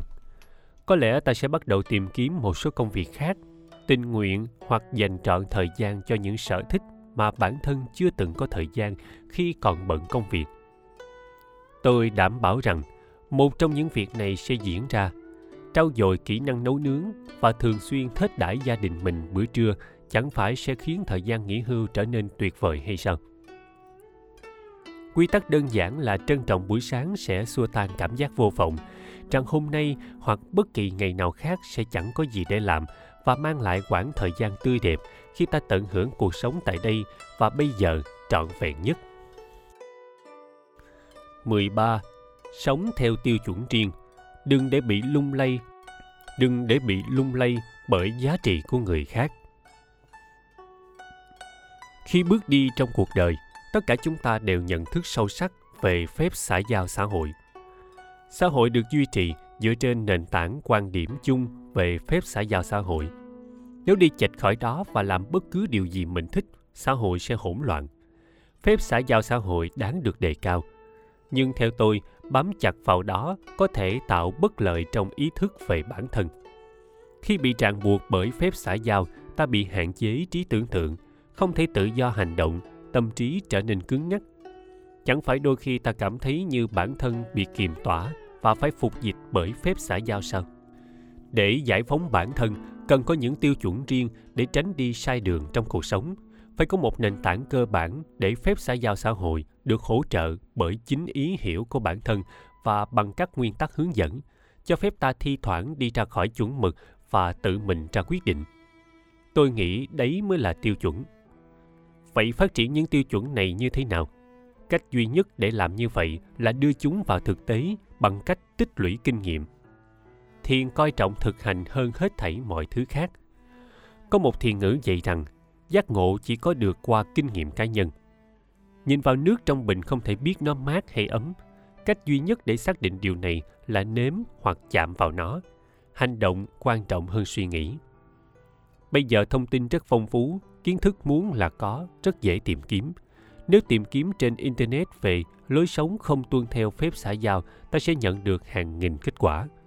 Nhưng nếu dành thời gian để đọc những kết quả này, ta sẽ thấy chúng đưa ra một loạt những thông tin không liên quan nếu đang ở trong một tình huống cho phép ta đánh giá xem bản thân có bị ràng buộc bởi phép xã giao trong xã hội hay không, toàn bộ lượng kiến thức nhồi nhét vào não sẽ không giúp được gì cả.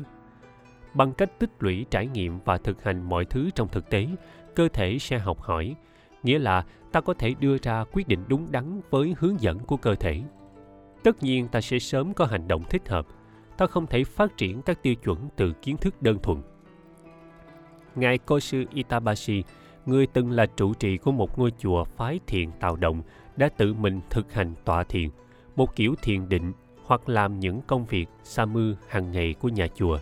Như thể ngài là một người mới đang tu tập, chứ không phải là trụ trì. Khi thấy một người tầm cỡ đang làm những công việc này, các nhà sư đã nói với ngài, thầy chắc chắn không phải làm sa mư đâu ạ. À. xin hãy nghỉ ngơi thoải mái trong phòng. Nhưng thiền sư itabashi quấn một cái khăn tenugu quanh đầu, mặc quần áo lao động và dọn dẹp cùng với những người còn lại. Tôi nghe nói ngay cả sau khi không còn là trụ trì nữa, đôi khi ngài vẫn ra ngoài khất thực. Tất nhiên, làm như vậy là hơn cả xã giao, nhưng chứng tỏ một tiêu chuẩn tuyệt vời hẳn đã được thiết lập. Tuy nhiên, dù luôn tìm kiếm những tiêu chuẩn của riêng mình, thiền sư itabashi không bao giờ đi chệch khỏi việc tu tập, tiếp tục tích lũy kinh nghiệm chắc chắn đây là hiện thân của giáo lý thiện vô lượng các tiêu chuẩn được mài dũa thông qua tu tập và kinh nghiệm và khi chúng được hoàn thiện ta càng tự do luận ngữ của khổng tử có nói ở tuổi 70, những tham muốn trong tâm trí ta không còn vượt quá tiêu chuẩn nữa. Ý của khổng tử là làm theo những gì bản thân mong muốn không hề vượt quá quy củ. Hãy sống tự do theo khả năng của bản thân, bất kể ta có tuân thủ quy tắc xã hội hay không. Làm như vậy, chân lý nội tại của ta sẽ đồng nhất với cách ta sống cuộc đời mình. Đây là những gì sẽ đến khi ta có riêng những tiêu chuẩn đã được mài dũa trong tâm. Vì vậy, hãy lập ra tiêu chuẩn của riêng mình bằng cách ghi nhớ, luyện tập trước, trải nghiệm sau. Các tiêu chuẩn ta lập ra sẽ thêm phần tinh tế, dù chỉ mỗi ngày một chút. Ta sẽ tự tin hơn, thoát khỏi lo lắng, phiền muộn và sợ hãi đến từ việc so sánh bản thân với những người khác. Ta sẽ tự do là chính mình. 14. Đừng tìm kiếm điều không cần thiết. Không sa đà vào thông tin. Tôi muốn nói về mối quan hệ giữa tâm trí và xã hội bị định hướng bởi thông tin của chúng ta. Chúng ta đang sống trong thời đại có sự kết nối cao và thông tin dồi dào. Có thể thấy rõ, sự phát triển và lan truyền nhanh chóng của Internet đang thúc đẩy điều đó hơn nữa. Chắc chắn có thể truy cập nhiều loại thông tin trong nháy mắt là điều đáng được mong chờ, nhưng tôi cảm thấy nó đầy rẫy vấn đề. Ý tôi là quá nhiều thông tin sẽ hạn chế khả năng đưa ra quyết định của chúng ta Chẳng hạn, giả sử ta đang nghĩ đến việc làm gì đó để cải thiện sức khỏe của mình. Có lẽ mình sẽ nghiên cứu vấn đề này một chút. Ta nói với bản thân và tìm kiếm trên Internet, chỉ để sau đó ngập trong thông tin. Nhìn vào kết quả tìm kiếm, ta thấy có quá nhiều lựa chọn, khiến ta mất tự tin khi đưa ra quyết định. Cái này có vẻ tốt, nhưng cái này cũng có vẻ hiệu quả. Cả cái này nữa cơ à, cũng không thể loại trừ cái này. Tình huống này xảy ra ở mọi nơi tại nơi làm việc cũng vậy. Điều này có vẻ hứa hẹn. Hãy thêm điều kiện đó vào đây. Nếu điều đó đáng được chú ý có lẽ chúng ta nên thử.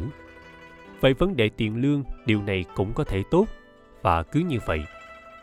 Khi nói đến sự nghiệp câu hỏi quan trọng nhất để hỏi bản thân là, mình muốn làm gì? Lựa chọn công việc có ảnh hưởng sâu sắc đến cách ta sống cuộc đời mình. Tìm ra điều mình muốn làm hoặc cách sống không liên quan đến lượng thông tin ta thu lượm được. Câu trả lời chỉ có thể được tìm thấy trong chính bản thân ta. Và để tìm thấy nó, ta phải thực sự nghiền ngẫm những câu hỏi này. Nói cách khác, phải tự hỏi lòng mình và quyết định dồn hết trí lực vào đâu. Trong bối cảnh này thông tin có thể gây nghi ngờ. Nói cách khác, khi thông tin bị thừa, tâm trí thường không biết phải làm gì với chúng. Khi tâm trí được cởi xích, nghi ngờ sẽ len vào cùng với lo âu. Có một dạo, hầu như tất cả mọi người ở nhật bản đều nối nghiệp gia đình, từ thế hệ này sang thế hệ khác. Ví dụ điển hình là nông dân.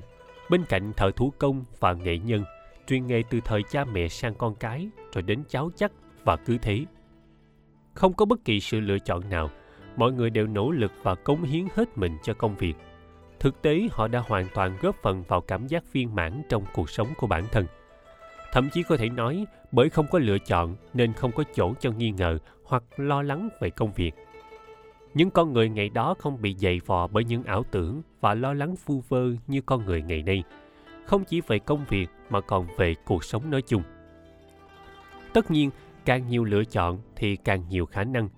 Then chốt là cần giảm thiểu các lựa chọn, tức là khi tập trung quyết định xem nên dồn sức vào đâu, sau đó chỉ thu thập thông tin cần thiết để đạt được điều đó, ta vẫn sẽ tìm thấy nhiều lựa chọn khác nhau. Khi tự vấn lòng mình rồi lựa chọn hoặc quyết định hành động dựa trên những gì đã biết, ta sẽ không còn dao động, ngay cả khi kết quả ta hy vọng không xuất hiện ngay lập tức. Hãy cố gắng luyện tập ngoài ra, sau đây là điều rất quan trọng. Ngài lâm tế nghĩa huyền, rinzai gigen, tổ khai dòng thiền lâm tế, rinzai từng nói, hãy là thầy mọi lúc mọi nơi. Sau đó, ở bất cứ nơi nào, ta tìm thấy chính mình, bản chất thật sự của vạn vật sẽ được sáng tỏ. Có nghĩa là, dù trong hoàn cảnh nào, nếu cố gắng hết sức để làm những gì có thể tại đây và bây giờ, ta sẽ thấy bản thân như một nhân vật chính tiềm năng hoặc kiểu người mà ta đã được định sẵn để trở thành. Nhân vật chính sẽ không bị thông tin tràn lan làm lạc lối và không bị phân tán sự tập trung ở bất cứ tình huống nào. Ánh mắt của họ kiên định, nhìn thẳng về một hướng. Nhân vật chính sẽ đứng vững trên mặt đất, tạo tác con đường riêng cho sự kiên quyết. Thậm chí có thể nói nhân vật chính đang sống một cuộc đời mà không nghi hoặc. Tất cả chúng ta đều có khả năng trở thành nhân vật chính, bất cứ lúc nào và bất cứ ở đâu nhưng trước tiên ta phải dồn sức hãy tập trung vào nơi đây và bây giờ sao không bắt đầu từ đó 15. Hãy tỏa sáng bất kể nơi đâu, nếu không phải bây giờ thì khi nào. Ta có thật sự gắn bó với công việc của mình không? Liệu ta có hứng thú với nó và có tận hưởng nó mỗi ngày không? Hiện giờ tôi không có bằng chứng cho điều ấy, nhưng tôi hình dung ra khá nhiều người sẽ đáp lại, không hẳn. Đối với tôi, dường như nhiều người trẻ có xu hướng từ bỏ công việc nhanh chóng hoặc đơn giản là từ bỏ chức vụ. Nói rằng công việc đó không phù hợp hoặc cảm thấy đây không phải là những việc dành cho bản thân. Phiên bản nhật của tục ngữ kiên nhẫn là đức hạnh ngụ ý ta luôn có đủ tài lực và quyết tâm để kiên trì với bất cứ điều gì ta đang chuyên tâm thực hiện. Tuy nhiên quan điểm này xem chừng đã lỗi thời như một tàn tích của quá khứ. Ngày nay ai nấy dường như đều bất mãn và không có tinh thần mạnh mẽ. Điều này có vẻ đã trở nên phổ biến. Tuy điều tôi sắp nói sau đây có thể không mấy dễ nghe, tôi không thể không cho rằng đặc điểm của thế hệ này là xem mọi thứ, từ công việc đến cuộc sống cá nhân, là buồn chán. Sự buồn chán dẫn đến bất mãn và cầu nhàu trở thành mầm mống của lo âu hãy hỏi bản thân xem những điều sau đây có đúng không nhé. Ta có thật sự gắn bó với công việc không? Bất kể công việc là gì. Tuy đang sống cuộc đời mình, ta có thể sống thật tốt và cảm thấy hứng thú với nó không? Câu trả lời của bạn là gì? Một điều chắc chắn, công việc thật sự hấp dẫn không từ trên trời rơi xuống. Ta không thể chỉ loanh quanh chờ đợi cuộc sống ta mong muốn tự đến với mình. Vì vậy phải hoàn toàn dẫn mình vào công việc đang làm, tại đây và bây giờ không có lựa chọn nào khác ngoài tận hưởng khoảnh khắc ta đang sống. Một thiền ngữ đã gợi ý cách thực hiện điều này. Biến đại địa thành vàng, có nghĩa là bất kể ở nơi đâu, hãy cố gắng hết sức và dân trọn tất cả tại đây và bây giờ. Việc này sẽ làm cho nơi ta tìm thấy bản thân lấp lánh và tỏa sáng như vàng. Không có thứ giác vàng rực rỡ nào cả, chính ta đã biến nó thành như vậy ngay cả khi cảm thấy công việc không phù hợp với bản thân hoặc không phải những việc ta muốn làm, hãy biến công việc đang làm tại đây và bây giờ thành của riêng ta. Nếu không thật sự dấn mình vào việc bản thân đang làm tại đây và bây giờ, ta nghĩ mình sẽ làm ở đâu và khi nào? Có một tích nổi tiếng về cuộc đời của tổ đạo nguyên hy huyền. Vào buổi đầu những ngày tu tập, ngài đã theo học thầy như tịnh tại núi thiên động ở trung quốc một hôm, thiền sư đạo nguyên nhìn thấy một tu sĩ già là vị tăng lo việc ẩm thực ở chùa, phơi khô nấm đông cô trong cái nóng mùa hè mà không đội mũ che đi cái nắng chói chang. Thiền sư đạo nguyên bèn nói với người đầu bếp già, sao thầy lại phải làm việc ngay bây giờ khi trời quá nóng như vậy? Sao không đợi cho đến khi nắng dịu bớt lại? Vị tu sĩ già trả lời, không có lúc nào thích hợp hơn bây giờ. Ý của vị này là khi nào mới là lúc nên làm? Nếu không phải là bây giờ. Thời điểm thích hợp khi nào sẽ đến, chẳng bao giờ cả. Thiền sư đạo nguyên được cho là đã ấn tượng sâu sắc với lời của người đầu bếp già. Nếu chuyên tâm và chấp nhận bản thân chỉ có hiện tại và ở đây, ta có thể học được cách cải thiện tinh thần, khiến bản thân trở nên nghiêm túc với công việc và tận hưởng cuộc sống. Ta sẽ thấy cách riêng để thực hiện công việc mà ta đã cho rằng bất kỳ ai cũng có thể làm được và biết ơn rằng thật may, đây không phải là một công việc không bao giờ thay đổi. Ta thậm chí có thể thấy bản thân được thôi thúc phải làm tốt nhất tại đây và bây giờ. Sau đó, thế giới xung quanh ta hiện ra hoàn toàn khác so với trước đây. Bằng cách hiểu mọi thứ theo cách của riêng mình, công việc mà bất kỳ ai cũng có thể làm được sẽ trở thành công việc mà chỉ mình ta có thể làm theo cách riêng của ta. Những người khác thậm chí bắt đầu băn khoăn làm thế nào để làm những việc này theo phương cách tương tự? Đó là cách ta tạo nên ấn tượng và đánh dấu sự hiện diện của mình. Khi một lòng một dạ chuyên tâm, ta có thể trọn vẹn trong khoảnh khắc và tận hưởng niềm vui trong đó. Khi nghi ngờ và lo lắng tan biến, ta nhìn nhận mọi thứ tích cực hơn. Sau đó, tại đây và bây giờ, ta tỏa sáng.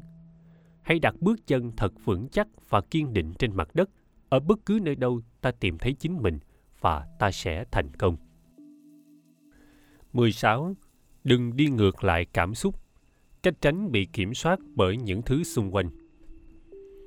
Ta luôn băn khoăn về mọi thứ hoặc nhanh chóng cảm thấy khó chịu. Làm thế nào để kiểm soát cảm xúc của mình tốt hơn? Để làm được điều đó, ta có thể thử trạng thái vô tâm trí, hay còn gọi là mushin. khi ở trạng thái vô tâm trí, ta không bị dày vò bởi cảm xúc của mình thay vì bị quay mộng mộng bởi niềm vui và nỗi buồn, hy vọng và tuyệt vọng, tâm ta luôn an tĩnh. Tuy nhiên, thực hành musin không dễ dàng, nếu không muốn nói là khá khó. Đặc biệt khi tọa thiền, ta có thể cố gắng làm trống rỗng tâm trí đến mức để nó trói buộc mình. Suy nghĩ của ta cuối cùng chỉ xoay quanh mệnh lệnh, đừng nghĩ về bất cứ điều gì. Khi ngồi thiền, dòng suy nghĩ ập đến trong tâm trí là điều không thể tránh khỏi hãy để chúng trồi lên và rồi để chúng trôi đi. Chúng sẽ tự tan biến. Hãy để dòng suy nghĩ này xuất hiện và biến mất. Đây chính là cách thực hành mưa xin khi ném một viên sỏi xuống ao, viên sỏi tạo ra những gợn sóng tỏa ra xung quanh. Nếu cố gắng làm dịu những gợn sóng này bằng cách cho tay vào nước, chúng sẽ chỉ tạo ra nhiều gợn sóng hơn. Tuy nhiên, nếu cứ để như vậy, các gợn sóng sẽ dần dần lắng xuống và cuối cùng mặt nước sẽ trở lại là một tấm gương. Tâm trí cũng vậy. Có thiện ngữ rằng, đám mây vô ngã không bị khe núi trói buộc. Có nghĩa là đám mây không bị xiềng xích bởi bất cứ thứ gì. Nó thay đổi hình dạng theo gió và đi đến nơi được mời gọi, nhưng nó vẫn là mây. Đám mây tượng trưng cho mưa xin ta gặp đủ mọi chuyện từ ngày này sang ngày khác. Có những chuyện tốt, có những chuyện xấu, có những chuyện cổ vũ ta cũng có những chuyện ta không thấy vừa lòng nhưng dù thế nào nếu để bản thân bị chúng trói buộc ta sẽ rơi vào rối loạn Không thể tin được là anh ta lại nói như vậy. Độ khốn, mình không muốn dính dáng gì tới anh ta nữa. Ta đấu tranh để kiềm lại những cơn giận dữ bùng phát trong tim. Ta bị chúng thiêu đốt. Khi chúng lấp đầy tâm trí ta, tình trạng hỗn loạn được sinh ra và bắt đầu quấy nhiễu. Tất nhiên, cảm xúc vốn là bản chất của con người, vì vậy việc phó mặc bản thân cho chúng là tự nhiên. Nhưng khi cố gắng vượt qua chúng, chúng sẽ luôn đứng ở hàng đầu trong tâm trí ta, làm ta không bao giờ thoát khỏi chúng được. Một chiếc cọc gỗ được đóng xuống đất sẽ cố định và bất động. Dù gió có thổi như thế nào, nó vẫn ở nguyên vị trí. Nhưng rốt cuộc, nếu gió giật đủ mạnh, chiếc cọc có thể lung lay. Mặt khác, tre vốn dẻo dai và uốn cong trong gió. Vì vậy, ngay cả trong một cơn bão, nó vẫn không bị gãy. Một khi cơn bão lắng xuống, cây tre trở lại hình dạng tự nhiên, đứng cao và thẳng. Nó giao phó bản thân cho gió, khi gió thổi và cả khi gió lặng. Không cần thiết phải thờ ơ với những suy nghĩ và cảm xúc dữ dội. Đơn giản chỉ cần thuận theo dòng chảy của chúng, từ khi chúng xuất hiện cho đến khi biến mất. Đây là cách tránh kiểm soát bởi cảm xúc. Khi nhận ra chúng, hãy thả lỏng và tập trung vào bây giờ. Tâm trí ta sẽ thư giãn và trở nên mềm mại. Và thế là ta sẽ tiếp cận mưa xin, trạng thái vô tâm trí. 17. Tĩnh lặng vào đêm Đêm khuya không phải là lúc đưa ra những quyết định lớn. Xin hỏi, buổi tối của bạn có bình yên không? Một phần của tu tập thiền là tọa thiền vào buổi tối. Tại một số ngôi chùa phái thiền tào động, việc này bắt đầu vào khoảng 8 giờ tối. Đối với các nhà sư, đây là một nghi lễ buổi tối để tĩnh tâm trước khi đi ngủ. Hãy nghĩ xem, liệu đêm nào cũng như đêm nào, ta có luôn đến quán bar sau giờ làm việc, trút than thở vào chiếc ly không? Uống thật nhiều để quên đi những trắc rối của bản thân, có thể là một giải pháp tạm thời, nhưng việc này sẽ để lại cảm giác chẳng dễ chịu gì vào ngày hôm sau, đúng không? Khiến buổi tối trở nên tĩnh lặng vô cùng khó. Ban ngày, công việc xô bồ che đi sự lo lắng, muộn phiền và sợ hãi. Nhưng tối đến, chúng sẽ nổi lên – một khi tâm trí bị cuốn vào chúng ta khó có thể thoát ra tôi từng nghĩ điều này có liên quan chặt chẽ với bóng tối màn đêm nhưng nó lại là điểm khởi đầu của một đêm lo lắng sinh thêm lo lắng nghi ngờ chồng chất nghi ngờ sau một đêm mất ngủ chẳng phải tất cả chúng ta đều thấy mọi thứ trông khá khác trong ánh sáng ban mai sao?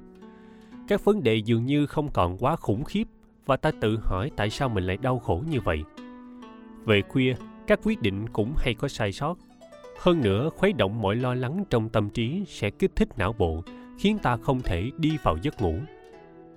Vì lý do này, một trong những thủ thuật giúp buổi tối trở nên tĩnh lặng là tránh đưa ra quyết định tại thời điểm đó lời khuyên này dựa trên kinh nghiệm của một nhà kinh tế học nổi tiếng. Ban đêm là lúc ông thu thập thông tin từ tv và internet. Nhưng đến một lúc nào đó, ông quyết định dừng lại. Ông ngắt mình khỏi toàn bộ tin tức vào buổi tối. Đến sáng hôm sau, ông cảm thấy an định hơn và rõ ràng hơn khi cần đưa ra quyết định. Khi tiếp nhận thông tin, ta không thể không xử lý và nghiền ngẫm nó. Nhưng hãy cố gắng không suy nghĩ về nó đây dường như là phương cách quan trọng nhất để giúp buổi tối trở nên tĩnh lặng. Một phương cách hiệu quả khác giúp thanh thản là dành thời gian cho bất cứ điều gì khiến bản thân cảm thấy thoải mái và thư giãn. Tất nhiên, mỗi người mỗi khác. Một số người có thể thích đọc một cuốn tiểu thuyết hoặc lật dở các trang êm dịu của một tập thơ. Nếu thích nghe nhạc, hãy dành thời gian buổi tối để làm điều đó. Nếu muốn bắt tay vào làm đồ thủ công hoặc một sở thích khác hãy dành thời gian buổi tối cho việc đó bạn có thể đốt trầm hương hay nến thơm và ngâm mình thật lâu khi dành thời gian cho sở thích dần dần ta sẽ thấy tĩnh lặng và thoải mái hơn làm như vậy như một nghi lễ trước khi đi ngủ không khác gì tọa thiền ban đêm. Cuối cùng, ta sẽ cải thiện được chất lượng giấc ngủ, trở nên tỉnh táo và sảng khoái, sẵn sàng đối mặt với một ngày mới. Phần 3. Xa rời cạnh tranh, đâu sẽ vào đó. Người là người, còn tôi là tôi. 18. Đừng bám chấp lấy vinh quang hay thất bại. Thắng hay thua không quan trọng không thể để cái tên vào làm cùng thời điểm với mình được thăng chức vượt mình được Công ty lập bảng xếp hạng phòng ban của tháng để làm gì? Bởi hệ thống dựa trên hiệu suất có ảnh hưởng rất lớn trong môi trường công sở hiện đại, cho nên chắc chắn nhân viên nào cũng quan tâm rất nhiều đến thành tích của bản thân. Việc này dẫn đến tình trạng so sánh thành quả của mình với thành quả của những người khác, như thể ta đang tham gia một cuộc thi. Tất nhiên, thi đua có thể là động lực thúc đẩy, nhưng đồng thời nó cũng biến mọi người thành người thắng kẻ thua. Nếu ta làm tốt hơn anh chàng vào làm cùng lúc với mình, ta sung sướng và ở trên chín tầng mây. Nhưng nếu hiệu suất của ta không được hoàn hảo, ta sẽ rơi vào sợ hãi tột cùng. Ta luôn bị phụ thuộc vào những thăng trầm cảm xúc này. Đây chắc hẳn là một mặt của thi đua. Tôi nghĩ nguồn gốc của những căng thẳng trong công việc là sự để tâm quá mức đến thắng thua. Hơn nữa, nếu tất cả những gì ta nghĩ đến là thắng thua, tâm lý chiến thắng bằng mọi giá sẽ bị kích thích Điều này có thể khiến ta giữ cho bản thân các thông tin nên được chia sẻ với đồng nghiệp và thầm hy vọng họ mắc sai lầm. Thật đáng buồn, nhưng trong giới kinh doanh, đánh bại người khác hay đâm sau lưng không hiếm gặp. Đó là vấn đề nảy sinh. Giả sử ta cố gắng giành chiến thắng bằng mọi giá, liệu ta có thấy ngại ăn mừng chiến thắng của mình không? Liệu ta có cảm thấy dửng dưng trước cách ta giành chiến thắng không? Chiến thắng bằng mọi giá cũng để lại những cảm giác tồi tệ. Đó là bản chất của con người có thể là đã đến lúc ta nên buông bỏ chấp niệm với thắng thua. Có thiền ngữ nói, bát phong suy bất động, tám gió thổi không động. Ta bị ảnh hưởng bởi nhiều ngọn gió khác nhau trong cuộc sống. Đôi khi có những ngọn gió thuận duyên thổi xuôi chiều, những lúc khác lại có những ngọn gió nghịch duyên gào thét xung quanh. Nhưng nếu thông dong trước tám ngọn gió đời, ta có thể trân trọng tất cả. Khi hiệu suất của mình vượt trội so với đồng nghiệp cảm giác như mưa thuận gió hòa nhưng tuột lại phía sau đồng nghiệp lại giống như gặp một trận gió ngược chiều tuy nhiên điều này không phải là thắng và thua đó chỉ đơn giản là những cơn gió khác nhau thổi từng cơn. Chỉ nên xem chúng như một phần của tự nhiên. Muốn vậy, hãy chân thành đối mặt với tình huống. Có nghĩa là, thay vì nhìn mọi thứ từ góc nhìn của người khác, hãy nhìn vào trong, vào trái tim mình. Anh đã nỗ lực hết mình cho dự án này chưa? Anh đã quyết định cứ để mọi thứ như vậy ở giai đoạn đó, nhưng anh có nghĩ rằng lẽ ra bản thân đã có thể làm được nhiều hơn một chút không? Tất nhiên, có những lúc ta có thể thành thật nói bản thân đã nỗ lực hết mình, đã đặt toàn bộ năng lượng vào nó. Có thể chân thành nói bản thân đã cố gắng hết sức là đã đủ. Và những lúc đó ta sẽ cảm thấy hài lòng với những gì mình đã làm. Cảm giác hài lòng là điều quan trọng nhất, hoặc ít nhất theo tôi là vậy. Bởi chỉ cần hài lòng, ta sẽ có thể thanh thản chấp nhận kết quả, bất kể nó ra sao. Ta sẽ hài lòng bất kể ngọn gió nào thổi. Vì vậy, hãy thay đổi cách nhìn từ hướng ra ngoài sang hướng vào trong những dấu vết về thắng thua sẽ sớm nhạt phai 19. Hãy tiếp tục chậm rãi và bền bỉ. Hãy làm điều này trước khi đố kỵ với tài năng của người khác mình ở đây đang đầu tắt mặt tối hoàn thành cái dự án này, còn anh ta thì nảy ra hết ý tưởng này đến ý tưởng khác, như thể nó dễ lắm đạt được chỉ tiêu bán hàng đối với mình như đánh trận sao nó lại luôn dễ dàng với cô ta như vậy nhỉ? Tôi đoán chắc điều này nghe quen với nhiều người trong chúng ta.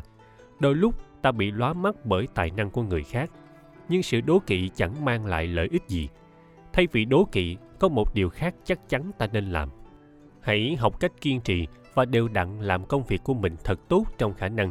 Rèn luyện thói quen này sẽ giúp ta vượt qua khả năng của bản thân. Đó là cách nhìn của tôi. Bản thân của tu hành phật pháp là làm mọi việc lặp đi lặp lại. Trong những giai đoạn tu luyện được gọi là xê chư, các nhà sư tu luyện nghiêm ngặt ngày này qua ngày khác. Xê chư kéo dài trong 100 ngày. Các nhà sư lặp lại việc tương tự mỗi ngày, tham thiền, tụng kinh, làm những công việc thường ngày, và tất cả những việc này trở thành thói quen. Đại khái nghĩa là cơ thể học và ghi nhớ. Ngay cả với một nhà sư có hiểu biết trực giác về kinh phật, nếu lơ là, không nỗ lực vị này sẽ thất bại trong quá trình tu luyện của mình nghĩa là không còn đi trên con đường hướng tới giác ngộ. Ichiro suzuki ngôi sao lập kỷ lục tại giải bóng chày nhà nghề mỹ cho biết tôi không đồng ý rằng một thần đồng có thể thành công mà không cần nỗ lực. Tôi tin rằng một thần đồng thành công nhờ nỗ lực. Bất cứ ai nghĩ rằng khả năng đánh bóng chày của tôi không cần nỗ lực là sai. Ngay cả Ichiro, một vận động viên chuyên nghiệp tài năng, cũng nói không thể trở thành thần đồng nếu thiếu sự nỗ lực. Ta có thể có tài năng như Ichiro, thậm chí còn hơn, nhưng nếu không chuyên tâm, tài năng của ta sẽ không bao giờ phát triển. Nỗ lực được đánh giá cao hơn tài năng.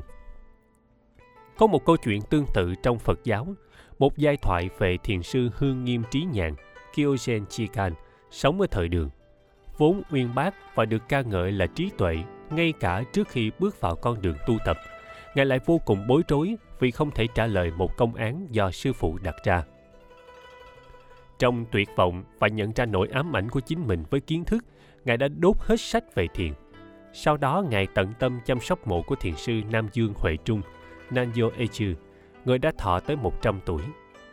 Tất cả những việc Ngài làm hàng ngày là dọn dẹp sạch sẽ phần mộ của sư phụ. Nhưng một hôm, khi đang quét dọn, cây chổi của Ngài bỗng làm vỡ một mảnh ngói. Nó bay ra và va vào cây tre, tạo ra âm thanh lách cách. Khi nghe thấy tiếng lách cách này, thiền sư Hương Nghiêm đã giác ngộ. Ở điểm đó, ta nhận ra tầm quan trọng của sự nỗ lực và chuyên cần khi làm một việc thật chậm rãi và đều đặn. Tài năng có thể là bẩm sinh, nhưng mong mình có được tài năng của người khác hoặc ai đó chia sẻ khả năng của bản thân với ta là điều không nên. Thay vào đó cần xác định xem mình cần nỗ lực như thế nào. Đừng bận tâm đến anh chàng đang có doanh số bán hàng cao – Thay vì vậy, khi bắt đầu công việc vào buổi sáng, hãy làm thật chậm rãi và đều đặn mỗi ngày, như viết một email ngắn gọn cho khách hàng để thông báo, xác nhận tình hình hoặc chia sẻ một vài suy nghĩ hay thông tin. Làm điều này trong 100 ngày, ta có thể nghe thấy tiếng lách cách và dễ dàng vượt qua chỉ tiêu đặt ra cho bản thân. 20. Biết ơn những việc ta có thể tự mình hoàn thành không nhiều. Okage-sama là một di sản của người dân Nhật Bản. Theo nghĩa đen, cụm từ Okage-samade được dịch là sự che chở của thần linh. Nhưng nó thường được sử dụng để thể hiện lòng biết ơn. Người Nhật có truyền thống đề cao sự tôn kính và lòng biết ơn. Với nông nghiệp là xương sống của đất nước, lao động tập thể trở thành nền móng. Xuyên suốt lịch sử Nhật Bản, đồng ruộng được duy trì nhờ tưới tiêu và công sức của tập thể nếu nhà ai thiếu nhân công, hàng xóm sẽ giúp một tay. Mọi việc luôn diễn ra như vậy. Ẩn trong đó là lòng biết ơn và cảm kích, nhưng ý thức đó đã dần mất đi. Dường như bây giờ xã hội đang ngày càng tư lợi và ích kỷ hơn. Có thể nhận thấy điều này trong kinh doanh.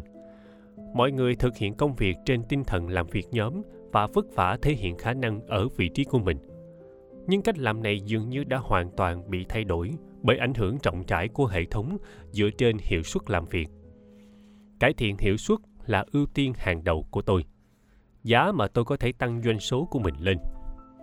Kiểu suy nghĩ này đẩy nhanh xu hướng chủ nghĩa cá nhân và tư lợi. Kết quả là người ta được phép đánh bại người khác hoặc đâm sau lưng đối thủ, miễn là mang lại thành công cho cá nhân.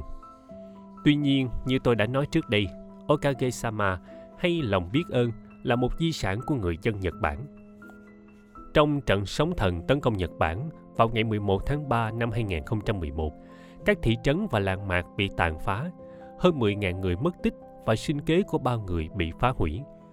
Tuy nhiên, mọi người vẫn dành lời cảm ơn đến những người đã đến giải cứu họ. Vẫn còn điều thiện lành trên thế giới này. Khái niệm về thuyết tương sinh, hành động vì lợi ích của bản thân và những người khác để cùng tồn tại, tương ứng với tư duy thiện Okage-sama ban đầu ám chỉ tổ tiên của một người, từ đó thừa nhận sự tồn tại của bản thân là nhờ những người đã đi xa và vẫn được họ bảo vệ. Khi thốt lên, Okage-sama, ta đang thể hiện lòng biết ơn với sự che chở ấy. Ta có thể nghĩ bản thân tồn tại độc lập, nhưng tất cả chúng ta đều có cha mẹ, và cha mẹ của chúng ta lại có cha mẹ của riêng họ. Lui lại 10 thế hệ, ta có tới 1024 tổ tiên. Lui lại 20 thế hệ và ta có hơn một triệu tổ tiên. Nếu chỉ lấy đi một trong số những tổ tiên của ta, ta sẽ không ở đây ngay bây giờ. Ta còn sống ngày hôm nay bởi những người ấy đã cố gắng xoay sở để sinh tồn. Khi nghĩ như vậy, ta không thể không cảm thấy ta ở đây không phải nhờ vào bản thân mà là nhờ vào tổ tiên. điều này cũng đúng trong công việc. Bất kể ta nghĩ mình có năng lực như thế nào, những gì ta có thể tự mình hoàn thành luôn có giới hạn. Tập trung duy nhất vào thành công của chính mình có nghĩa ta sẽ không bao giờ đạt được mục tiêu lớn hơn. Cuối cùng, khi gặp một công việc mà bản thân không thể tự giải quyết, ta nhận ra hành động tư lợi thật ngu ngốc. Mọi thứ dường như đã đâm vào ngõ cụt hãy học cách biết ơn rằng bất cứ công việc gì ta làm đều được người khác hỗ trợ. Ngay cả một giao dịch thành công cũng không phải thành quả lao động của riêng ta. Chẳng phải có những người đã giúp ta chuẩn bị các tài liệu cần thiết cho cuộc đàm phán sao? Có thể ai đó am hiểu về máy tính đã giúp ta trong buổi thuyết trình, hoặc ai đó đã gọi điện và nhận tin nhắn từ khách hàng ta đang đàm phán, và các người đã phục vụ trà khi khách hàng của ta đến văn phòng thì sao? Nhờ tất cả những người này, ta mới có thể giao dịch thành công. Khi ta bày tỏ lòng biết ơn tới những người khác, những người xung quanh ta sẽ sẵn sàng hỗ trợ.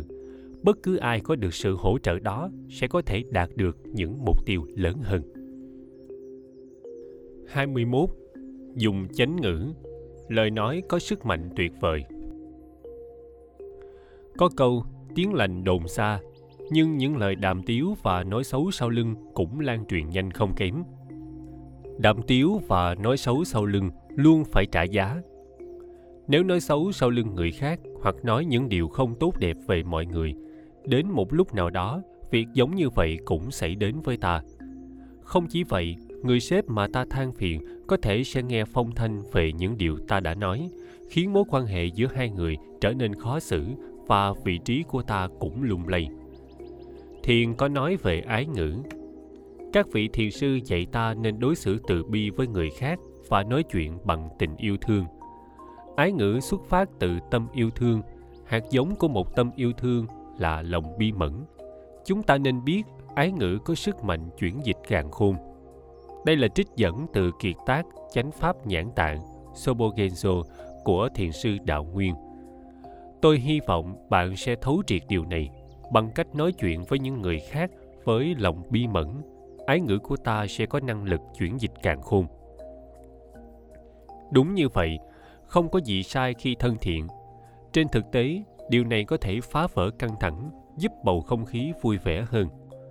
Tất nhiên không phải ai cũng sở hữu một trăm phần trăm những phẩm tính tốt đẹp. Ai cũng có mầm mống của ác ý, nhưng cũng không ai xấu hoàn toàn. Hãy thay đổi nhận thức và tìm ra những điểm tốt của người khác, những phẩm tính bù lại của họ và khen ngợi họ. Khi được khen ngợi, hầu hết mọi người đều không muốn xúc phạm và cũng sẽ đáp lại bằng một lời khen. Nhưng quan trọng là không nên chọn cách dễ dàng và cho rằng có thể tân bốc bất kỳ ai. Đây là quy tắc số một.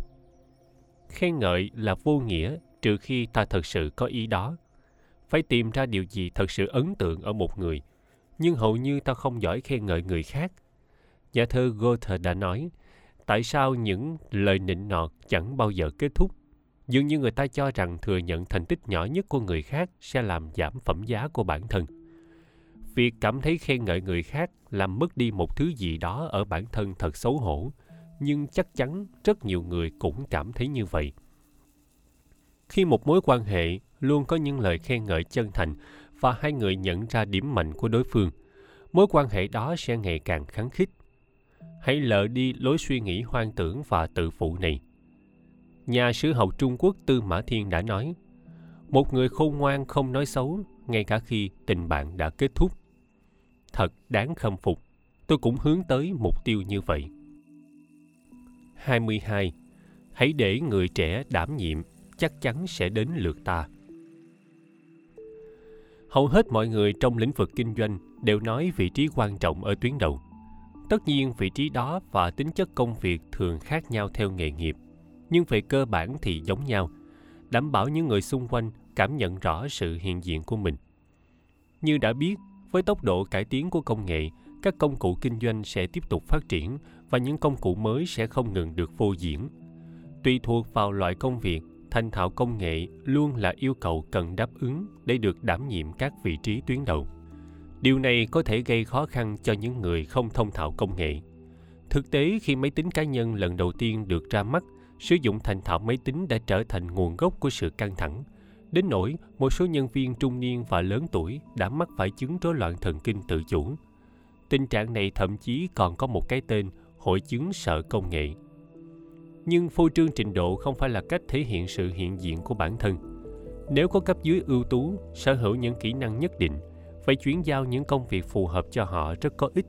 Đối với những công việc đòi hỏi kỹ năng ta không thành thạo, ta có thể thêm những người có những kỹ năng đó vào nhóm làm việc bằng cách để mọi người đảm nhận công việc ta có thể đào tạo những người khác và xây dựng các nhóm hoạt động phù hợp với mục đích đối với tôi việc này vừa giúp thực hiện công việc vừa giúp khẳng định sự hiện diện mạnh mẽ của bản thân trong thế giới kinh doanh.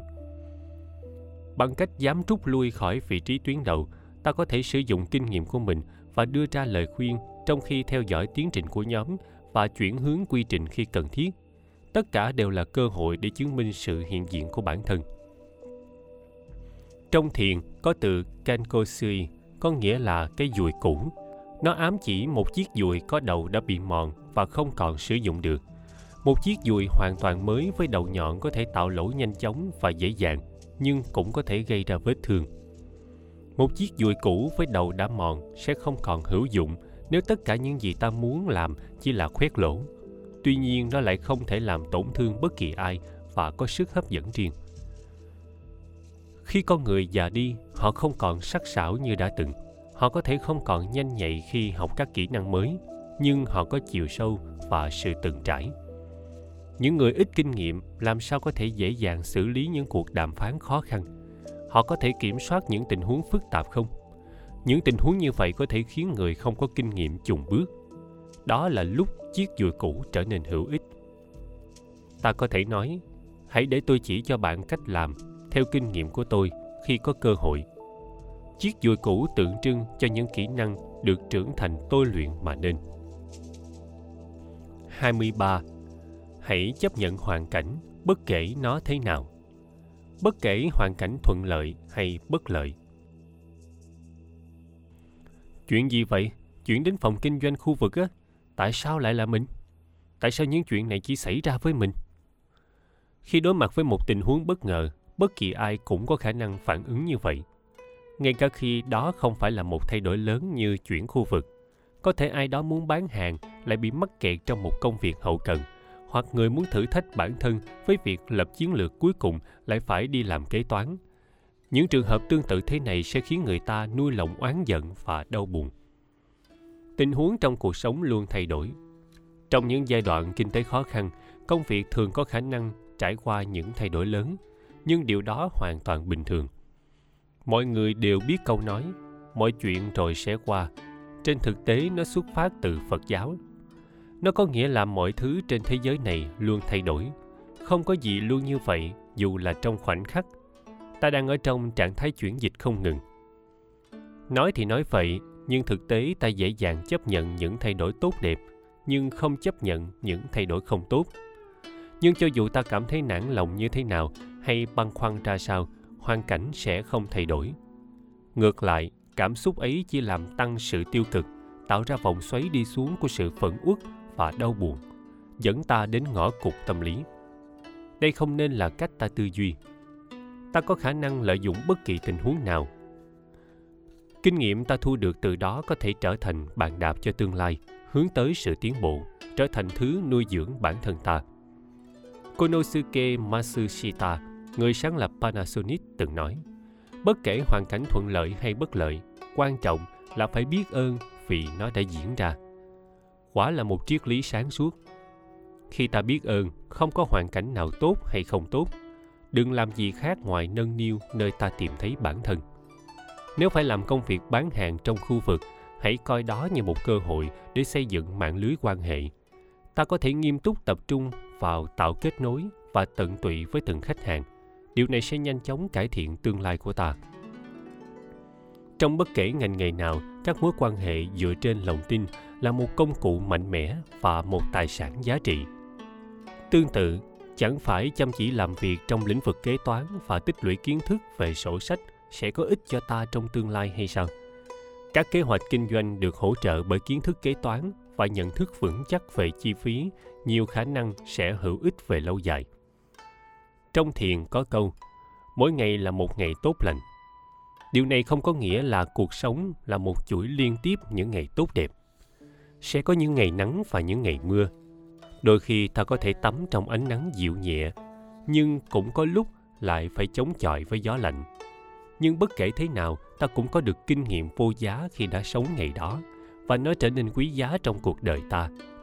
Thiền giải thích rằng tất cả các ngày đều quan trọng, do đó ta sẽ luôn tìm thấy những điều tốt đẹp.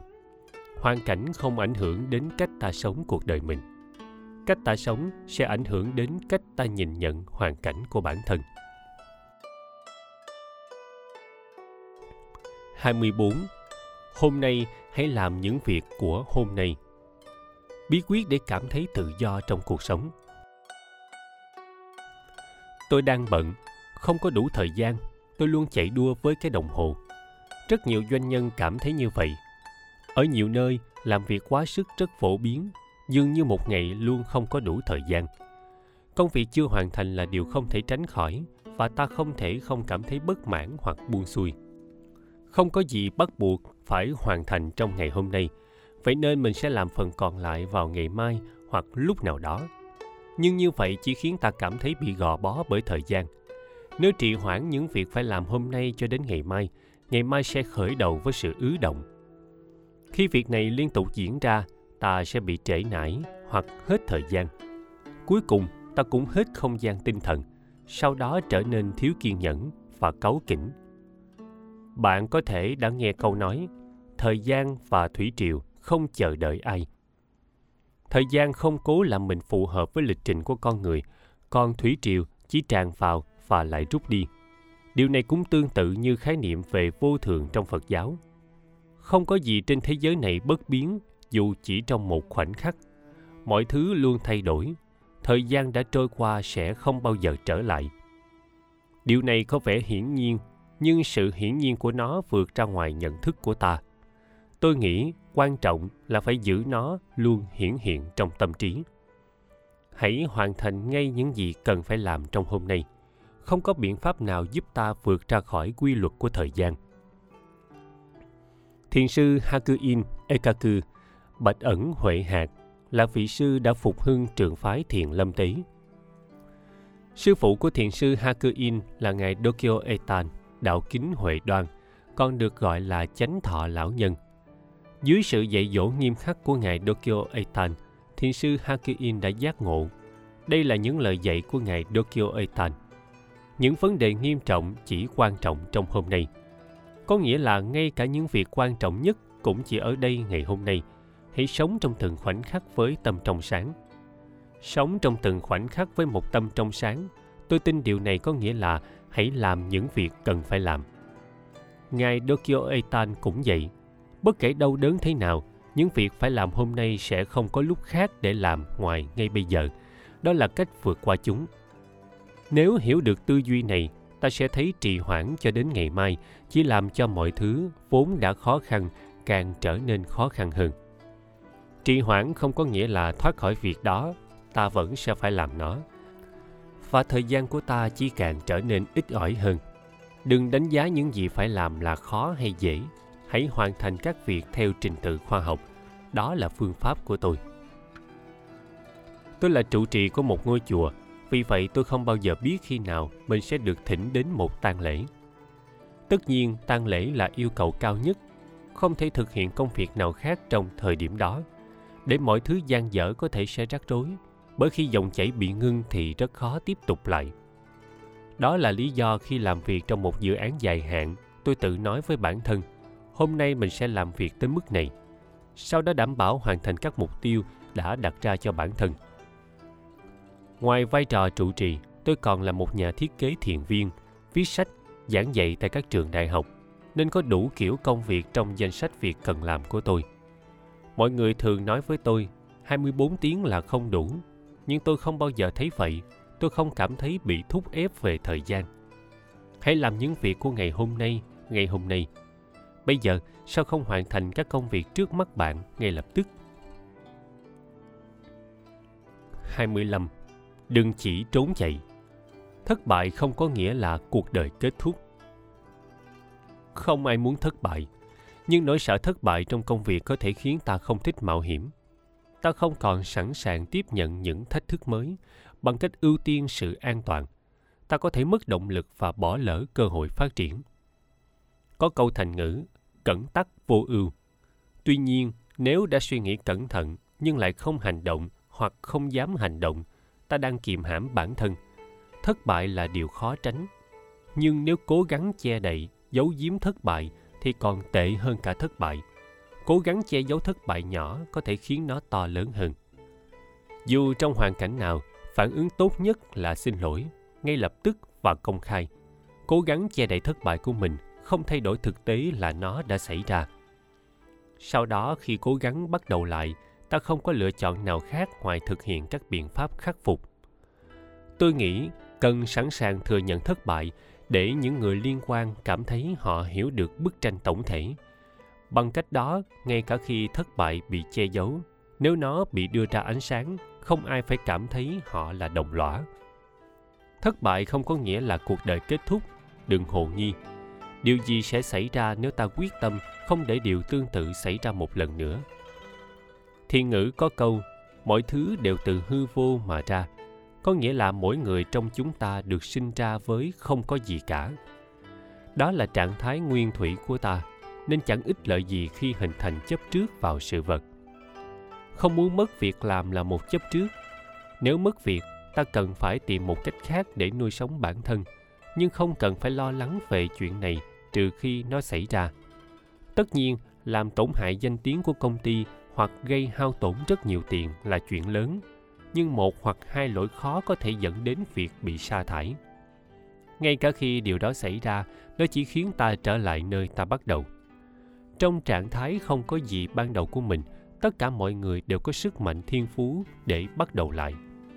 Nếu buông bỏ sự bám chấp với công ty hoặc với vị trí hiện tại, ta sẽ thấy không có lý do gì để sợ hãi thất bại. Ta có thể chủ động hơn trong công việc, thậm chí có thể giỏi hơn trong việc thể hiện bản thân và khả năng của mình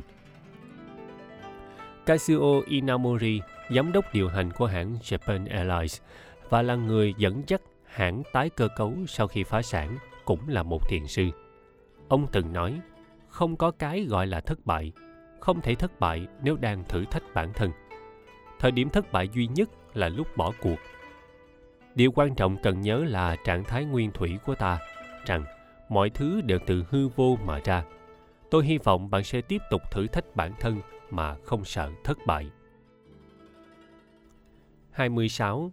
Hãy khoan dung. Ta là ta và để người là chính người. Có câu nói chín người, mười ý. Trong một nhóm 10 người sẽ có 10 tính cách và quan điểm khác nhau. Điều này xảy ra cả ở văn phòng, nơi có những người làm việc cùng ta, dù là cấp trên hay cấp dưới, đều có tính cách và quan điểm khác nhau. Chưa kể mỗi người có những cách nhìn khác nhau về cuộc sống. Đôi khi, bực bội với những người có triết lý sống khác với triết lý sống của bản thân là điều đương nhiên. Lấy ví dụ, người quản lý của một tập thể nọ rất yêu gia đình. Nhân viên phàn nàn anh ta ra về vào cuối ngày vì anh ưu tiên gia đình của mình, trong khi những người khác vẫn đang chăm chỉ làm việc.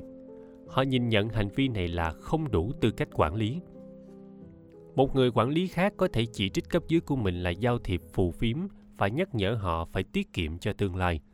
Hoặc một ông chủ câu nệ chi tiết sẽ tặc lưỡi và ném cái nhìn chế giễu vào những nhân viên kém tỉ mỉ của mình. Nhưng tôi xin nhắc lại chín người mười ý. Cuộc đời có nhiều kiểu người khác nhau, nên hãy chấp nhận tất cả. Bất kể triết lý sống của người khác là gì, tìm lỗi trong cách nghĩ của người khác là không chính đáng. Tất nhiên nếu nó có tác động tiêu cực đến công việc, ta cần phê bình họ. Nhưng nếu không, nguyên tắc cơ bản là chấp nhận các quan điểm khác nhau. Tôi nghĩ không hiểu được điều này chính là nguyên nhân gây xung đột giữa các cá nhân tại nơi làm việc.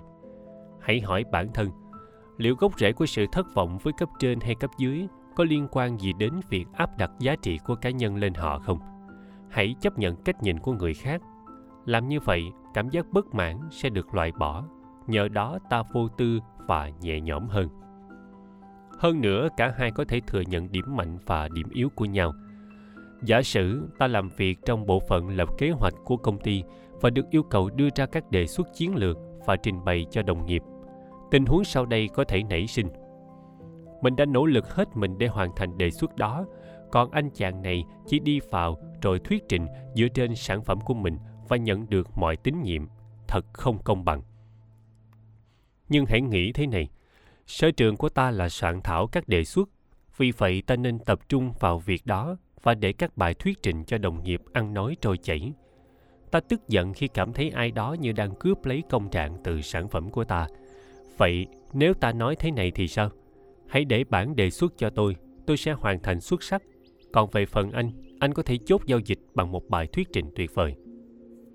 Sự tách bạch công việc này phát huy điểm mạnh của từng người trong khi tránh những điểm yếu trong mỗi cá nhân, giúp các thành viên tận hưởng công việc nhiều hơn. Trong bộ phận bán hàng của công ty, một số người xuất sắc khi tính toán chi tiết những khoản sẽ giao dịch, trong khi những người khác lại làm rất tốt giao tiếp với khách hàng.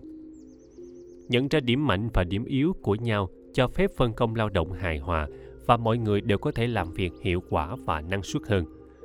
Cuối cùng, điều này sẽ mang lại lợi ích cho ta.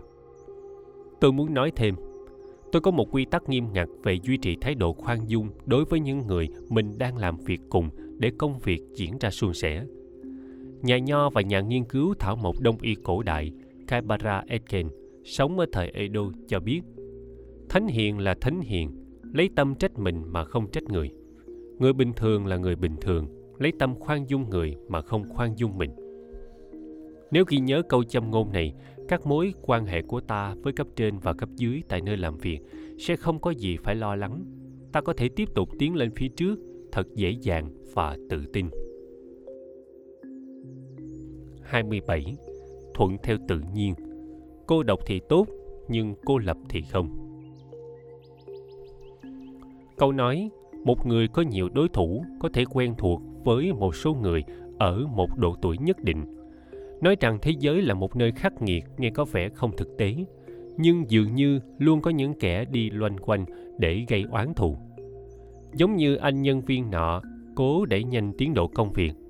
Tất nhiên việc này đòi hỏi kỹ năng nhất định, nhưng nó cũng coi nhẹ những vai chạm do nó tạo ra tôi không thể không nghĩ đến mối bất hòa anh ta gây ra sẽ trở thành chướng ngại trên con đường của anh ta một ngày nào đó giả sử ta đang thực hiện một dự án lớn hơn so với những gì mình từng đảm nhiệm và không thể chọn người để hợp thành một đội. Bởi ta thấy đối thủ ở khắp mọi nơi. Ta có thể phải nghe đồng nghiệp nói, anh không hài lòng trừ khi nó được làm theo cách anh muốn. Vậy tại sao không tự làm đi? Chúng tôi không muốn phục tùng anh vô điều kiện. Nhưng công ty được thành lập từ tập hợp các nhóm nhỏ ta có thể thấy xung quanh mình là những cấp dưới lạc quan và hợp tác vui vẻ, ít nhất là nhìn bề ngoài. Vì vậy thật dễ dàng hình dung sự tiến triển. Có ý kiến rằng các nhà lãnh đạo có bản chất là đơn độc, nhưng họ không được tự cô lập mình. Khi làm vậy, họ không thể thực hiện vai trò của bản thân, khiến tâm trạng nóng vội và cáu kỉnh, bén trễ trong đội nhóm. Ở vị trí lãnh đạo và truyền cảm hứng, luôn có một dòng chảy nằm ngoài tầm kiểm soát của ta hãy thuận theo nó. Nước không đối đầu với đá, nó chuyển hướng đi một chút và tiếp tục di chuyển. Nước cứ chảy không mệt mỏi về phía mục tiêu, cuối cùng hòa vào đại dương. Thuận theo tự nhiên nghe có vẻ hay, nhưng rồi nó sẽ dẫn mình và các mục tiêu của mình về đâu. Đó có phải cách bạn nhìn nhận mọi thứ? Thuận theo tự nhiên không giống như việc để bản thân bị cuốn đi, phán đoán hướng của dòng chảy, xem xét tốc độ của nó sau đó thay vì chống lại, hãy đi cùng nó theo cảm nhận sâu sắc của riêng mình. Đó là những gì tôi nghĩ khi nói, hãy xuôi theo dòng. Thiền có nói về tâm trí mềm dẻo. Các thiền sư được dạy về mềm dẻo và cách chấp nhận. Lòng quyết tâm kiên định trông có vẻ mạnh mẽ và đáng ngưỡng mộ, nhưng kèm theo đó cũng là một tinh thần bất ổn và cứng nhắc. Tính cách đó dẫn đến cách nhìn hạn hẹp và hành động chậm đó chẳng phải là nguyên nhân gây ra trì trệ sao? Thậm chí tệ hơn, cấp dưới có thể quay lưng với công ty, còn ông chủ thì giận dữ mà bất lực. Vậy sao ta không giữ một tâm trí mềm dẻo, giống như nước xuôi theo dòng? 28. Đừng nói chuyện, chỉ để nói chuyện. Chi bằng hãy im lặng chân thành.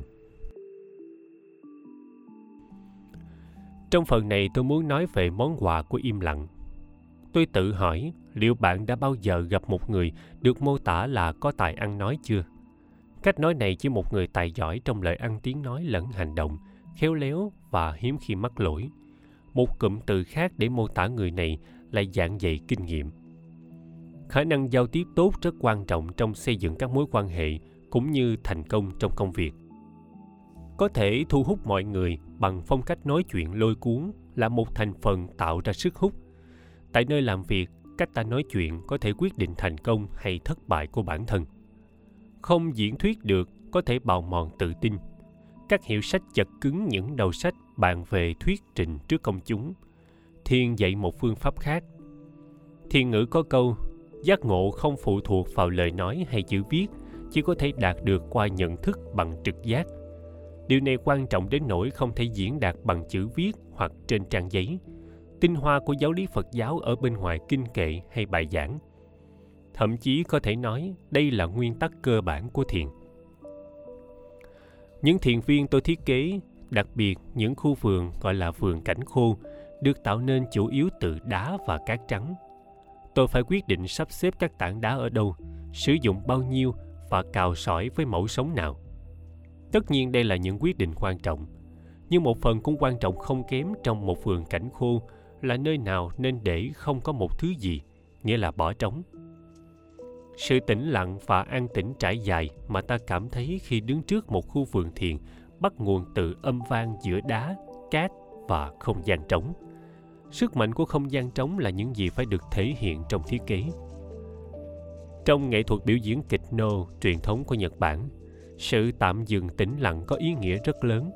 Khán giả trân trọng điều này và nín thở trong những khoảnh khắc tĩnh lặng ấy.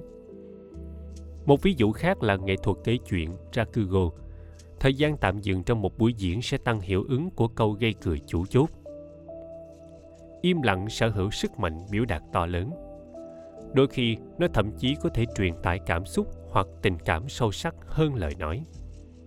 Ở nơi làm việc khi giải thích giá trị sản phẩm của công ty, thay vì tuôn ra một tràng, lắng nghe cẩn thận nhu cầu của khách hàng và những gì họ yêu cầu để gây ấn tượng tốt với họ sẽ có lợi hơn. Các chiêu trò bán hàng thường không cân nhắc kỹ năng này. Rốt cuộc, chúng trở thành kiểu bán hàng cứng. Tất cả những gì khách hàng nghe là lời kể lể muôn thuở về các lợi ích và thuận tiện. Họ biết rõ ta không lắng nghe họ. Và một khi khách hàng bắt thóp được cách bán hàng cứng ngay cả người giỏi ăn nói nhất cũng không thành công. Theo tôi, chỉ khéo miệng không giải quyết được vấn đề. Mặt khác, việc lắng nghe chắc chắn có thể bày tỏ được một điều gì đó. Nó truyền tải điều gì? Sự chân thành. Những người bán hàng chân chính, những người tạo ra thành quả, biết rằng đây là cách tốt hơn. Khách hàng có thể cảm nhận được người bán hàng này đang chăm chú lắng nghe mình, gồm cả mong muốn và nhu cầu. Một khi họ thấy như vậy lòng tin sẽ được nuôi dưỡng. Khách hàng sẽ nghĩ, mình tin những gì người này nói, và nếu họ nói vậy thì hẳn là đúng, và họ muốn mua những gì người bán hàng này đang bán. Hơn nữa, họ chỉ muốn mua từ người đó.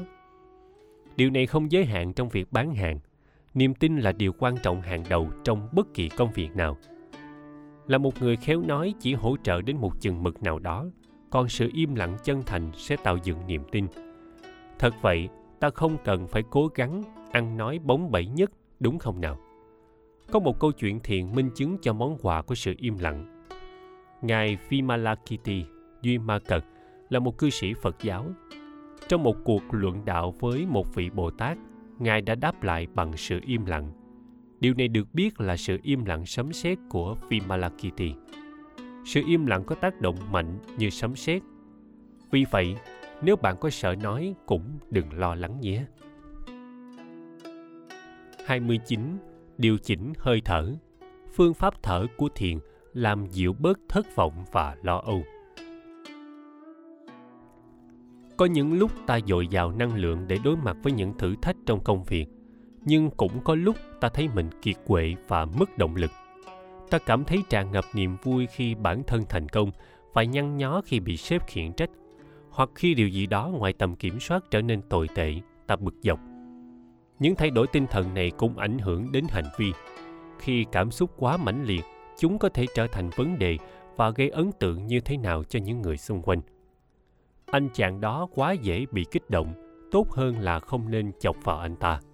Không bao giờ hiểu nổi cô ta đâu, cô ta thất thường lắm. Tốt nhất, đừng coi thường những gì cô ta nói là nghiêm túc. Trong thiền có câu bình tâm tức đạo, nhấn mạnh tầm quan trọng của việc trao dồi tâm bình an và tĩnh lặng. Nó dạy ta cách giảm cường độ cảm xúc của mình. Phương pháp thực hiện là dựa vào hơi thở. Thiền nói về điều chỉnh tư thế, hơi thở và tâm trí. Theo thứ tự này, ta điều chỉnh cơ thể, sau đó là hơi hít vào và thở ra, cuối cùng là trạng thái tinh thần. Đây là bộ ba linh thiên mỗi phần đều được kết nối sâu sắc với những phần khác. Tức là để điều hòa hơi thở, trước tiên ta phải điều chỉnh cơ thể. Ta ổn định tư thế của mình, tiếp đó lắng động hơi thở, sau đó tâm trí ta sẽ lắng xuống. Nếu cảm thấy hơi nóng bốc lên mặt khi tức giận, đầu tiên hãy hít thở sâu. Tập trung vào đan điền, điểm cách 7 hoặc 8 cm dưới rốn và thở ra, trục xuất tất cả khí từ phần giữa. Thở ra trọn vẹn rất quan trọng. Trong tiếng nhật kokyu có nghĩa là thở. Ký tự thở ra đứng trước ký tự hít vào. Thở ra trước khi hít vào. Khi đã thở ra hoàn toàn, hãy hít vào thật tự nhiên. Để tạo điều kiện cho việc lặp lại kiểu thở bằng bụng này, thở tự đan điền, phải giữ thẳng cột sống và giữ tư thế cân bằng. Ta không thể thở từ bụng khi nghiêng người về phía trước hoặc khom lưng. Khi tập thở tự đan điền, cơn giận đã len vào vai sẽ trùng xuống bất kỳ sự căng thẳng tinh thần nào cũng đều được giải phóng. Bỗng nhiên ta cảm thấy thư thái hơn. Bây giờ ta sẽ thấy dễ đối mặt với mọi người hơn. Ta sẽ rút lui một chút và quan sát được mọi thứ mà không phiền lòng. Có lẽ ta sẽ thấy thật ngu ngốc khi lẫn quẩn về mỗi một việc cỏn con trước đó tôi đã đề cập đến thiền sư itabashi và tôi sẽ trích dẫn câu nói của ngài lần nữa. Chớ để cơn giận bốc lên đến đầu khi giữ sự tức giận cho riêng mình và nén lại ở bụng, ta có thể quản lý những cảm xúc mãnh liệt của mình và tránh nói những điều không nên. Nhờ thế, sớm hay muộn, cơn giận đó sẽ tiêu tan thật tự nhiên. Thiền sư itabashi cũng được cho là đã tự niệm, quý ngài cảm ơn, quý ngài cảm ơn, quý ngài cảm ơn như một cách đối trị cơn giận. Bạn có thấy đây là một phương pháp duy trì sự bình tĩnh hoàn hảo? Tất cả chúng ta nên chuẩn bị sẵn một câu niệm hoặc thần chú phù hợp, có thể là một từ hoặc cụm từ yêu thích, hay thứ gì đó an ủi hoặc giúp ta bình tĩnh. Tất nhiên ta có thể đọc thiền ngữ, bình tâm là đạo. Không chỉ riêng với tức giận, ta có thể sử dụng nhịp thở và thần chú để tạo ra cảm xúc tích cực trong những dịp vui vẻ hoặc bất cứ khi nào quá phấn khích. Quan trọng là điều chỉnh cách thể hiện niềm vui. Quá phấn khích sẽ khiến người khác không thoải mái nhắc đến đây tôi xin giới thiệu là một câu nói khác thắng không kiêu bại không nản hãy cố gắng dưỡng tâm bình an và tĩnh lặng 30. Thay đổi khí trong nhà. Hãy làm việc này ngay sau khi thức dậy vào buổi sáng. Tôi tin để nuôi dưỡng được ý thức về sự bình an và tĩnh lặng trong cuộc sống cần một số điều kiện. Một trong số đó là căn phòng của riêng ta. Bạn có không gian nào có thể gọi là của riêng mình không? Đối với những người đi làm, đó có thể là nơi làm việc, nơi ta dành ít nhất 8 giờ mỗi ngày. Tuy nhiên, một căn phòng của riêng một người có rất nhiều sắc thái về ý tưởng. Hầu hết những nơi làm việc đều quay cuồng, tràn đầy năng lượng, đầy cảm xúc và gây căng thẳng thần kinh, gần như không phải là loại không gian thoải mái. Không có gì đáng ngạc nhiên cả, vì kinh doanh vốn là sự cạnh tranh cả bên trong lẫn bên ngoài công ty. Hơn nữa với việc cắt giảm quy mô công ty, sa thải và sắp xếp công việc từ xa – ta không bao giờ biết khi nào mình có thể mất không gian đó đối với những người dành nhiều thời gian ở nhà mà không phải ở nơi làm việc nhà cũng có thể không phải là chốn bình an dành thời gian chất lượng với gia đình thường rất khó. Nhiều gia đình thậm chí còn khó trò chuyện với nhau. Tất cả các thành viên tự lo liệu bữa ăn và làm việc riêng của họ. Đối với một số người, quán bò hoặc nhà hàng, họ dừng chân để uống hay ăn chút gì đó trên đường đi làm về chính là không gian của họ. Tôi có thể hiểu điều này. Nhưng ngay cả khi họ có được niềm vui nhất định từ việc đó, làm như thế vẫn có chút buồn trong thiền có một câu nói, trở về nhà và thư giãn. Nói đơn giản, câu nói này có nghĩa là khi về nhà và làm bản thân cảm thấy dễ chịu, cõi yên tĩnh ta đang sống sẽ giúp tâm trí ta thoải mái. Trong thiền, ngôi nhà ám chỉ phật tính bên trong tất cả chúng ta. Đó là nơi ta có thể là chính mình. Đại khái, ngôi nhà đại diện cho niềm vui khi phát lộ phật tính. Đó nên là ý nghĩa thật sự của ngôi nhà nơi phù hợp để ta lưu lại nhất. Biết đâu ta cần tái thiết lập căn nhà để nó phù hợp với điều này. Ta có thể nghĩ về việc tái thiết lập như một loại cải tạo, nhưng vì một trong những nguyên tắc cơ bản của thiền là tu tập, nên thật sự việc này giống với thay đổi mối liên hệ của ta với không gian hơn.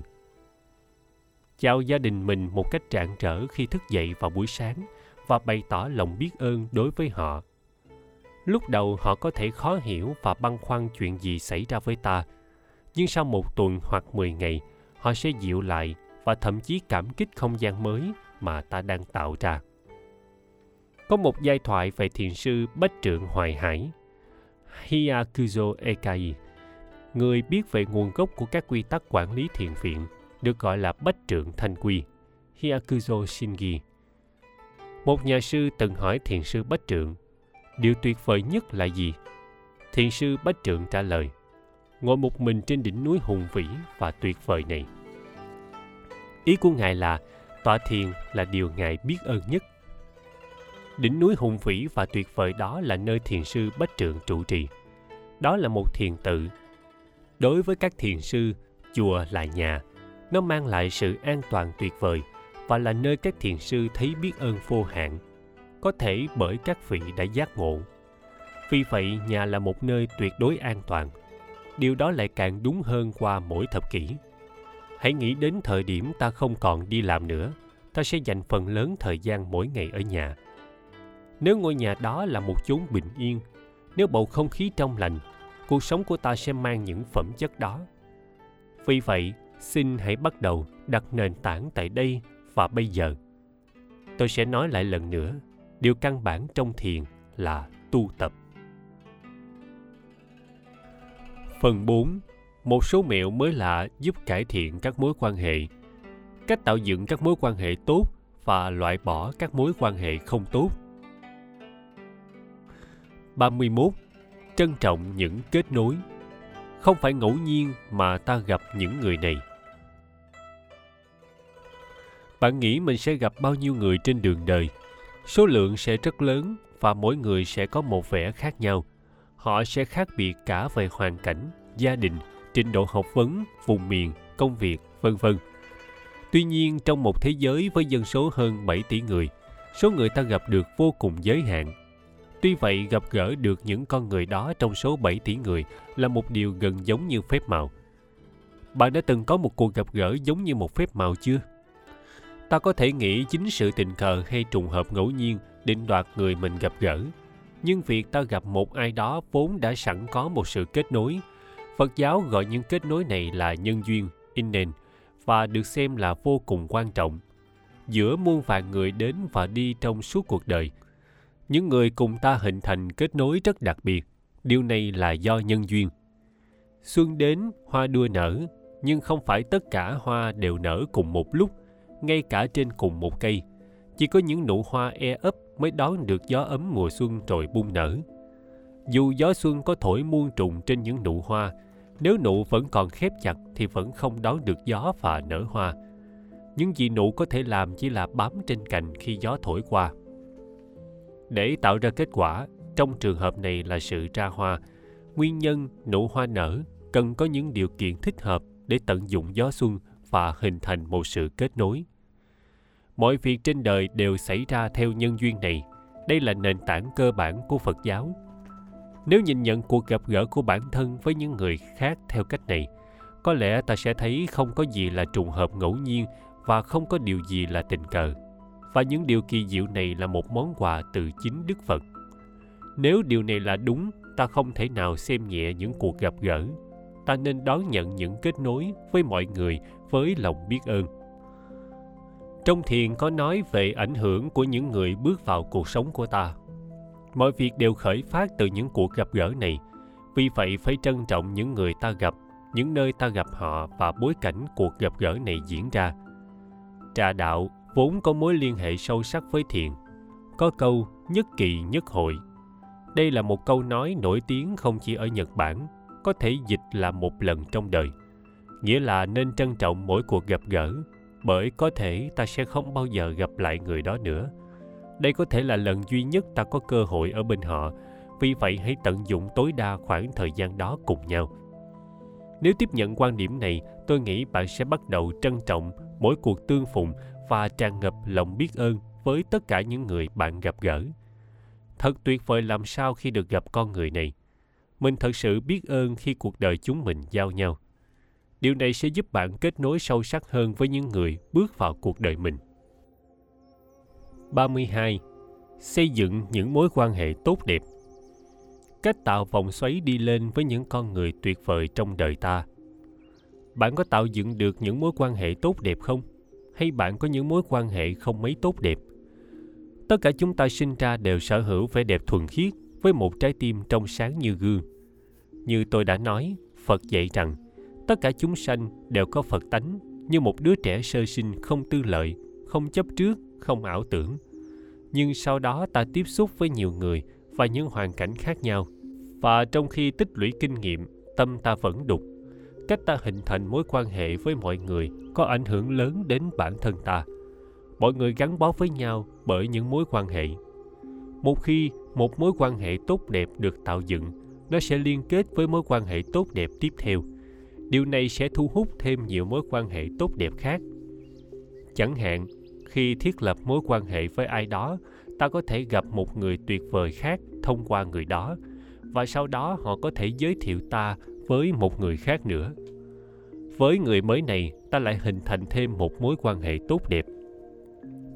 Việc này có thể trở thành một chu trình tích cực củng cố các mối quan hệ hữu ích. Những mối quan hệ cá nhân giúp mở rộng mạng lưới quan hệ tốt đẹp mặt khác, nếu hình thành kết nối không tốt, điều hoàn toàn ngược lại có thể xảy ra. Ta có thể có một mạng lưới, những mối quan hệ không tốt đẹp. Trước khi kịp nhận ra, cuộc sống của ta đã trở thành một mớ hỗn độn. Để tạo những kết nối tốt đẹp, cần có sự chuẩn bị. Nhưng chuẩn bị như thế nào? Một việc ta có thể làm là dấn thân hết mức có thể, bất kể đang làm gì. Bạn có thể thấy việc này có vẻ đơn giản, nhưng bạn sẽ phải ngạc nhiên bởi nỗ lực phi thường phải bỏ ra để thực hiện được điều này đấy. Về bản chất, con người thường tìm kiếm con đường ít chướng ngại nhất. Khi bắt đầu lơ là một chút, ta sẽ trượt dốc và có thể muốn đốt cháy giai đoạn trong mọi việc mình làm. Chẳng bao lâu nữa, mọi người sẽ nói, bất cứ điều gì bạn nhờ anh ta làm, anh ta lại làm nó rối tung lên. Một khi bị xem là một kẻ cẩu thả, sẽ không ai muốn giao tiếp với ta dù cho ta ra sức tìm kiếm những mối quan hệ tốt đẹp đến đâu, sẽ rất khó nắm được chúng và ta cũng không tránh được việc tạo ra những mối quan hệ không tốt đẹp. Bị bủa vây bởi những mối quan hệ không tốt đẹp, ta sẽ thấy tinh thần sa sút, mất đi sự ổn định, bị lo lắng bao trùm, chưa kể thấy phiền muộn và sợ hãi. Có thiền ngữ rằng, mỗi bước đi là một bước học.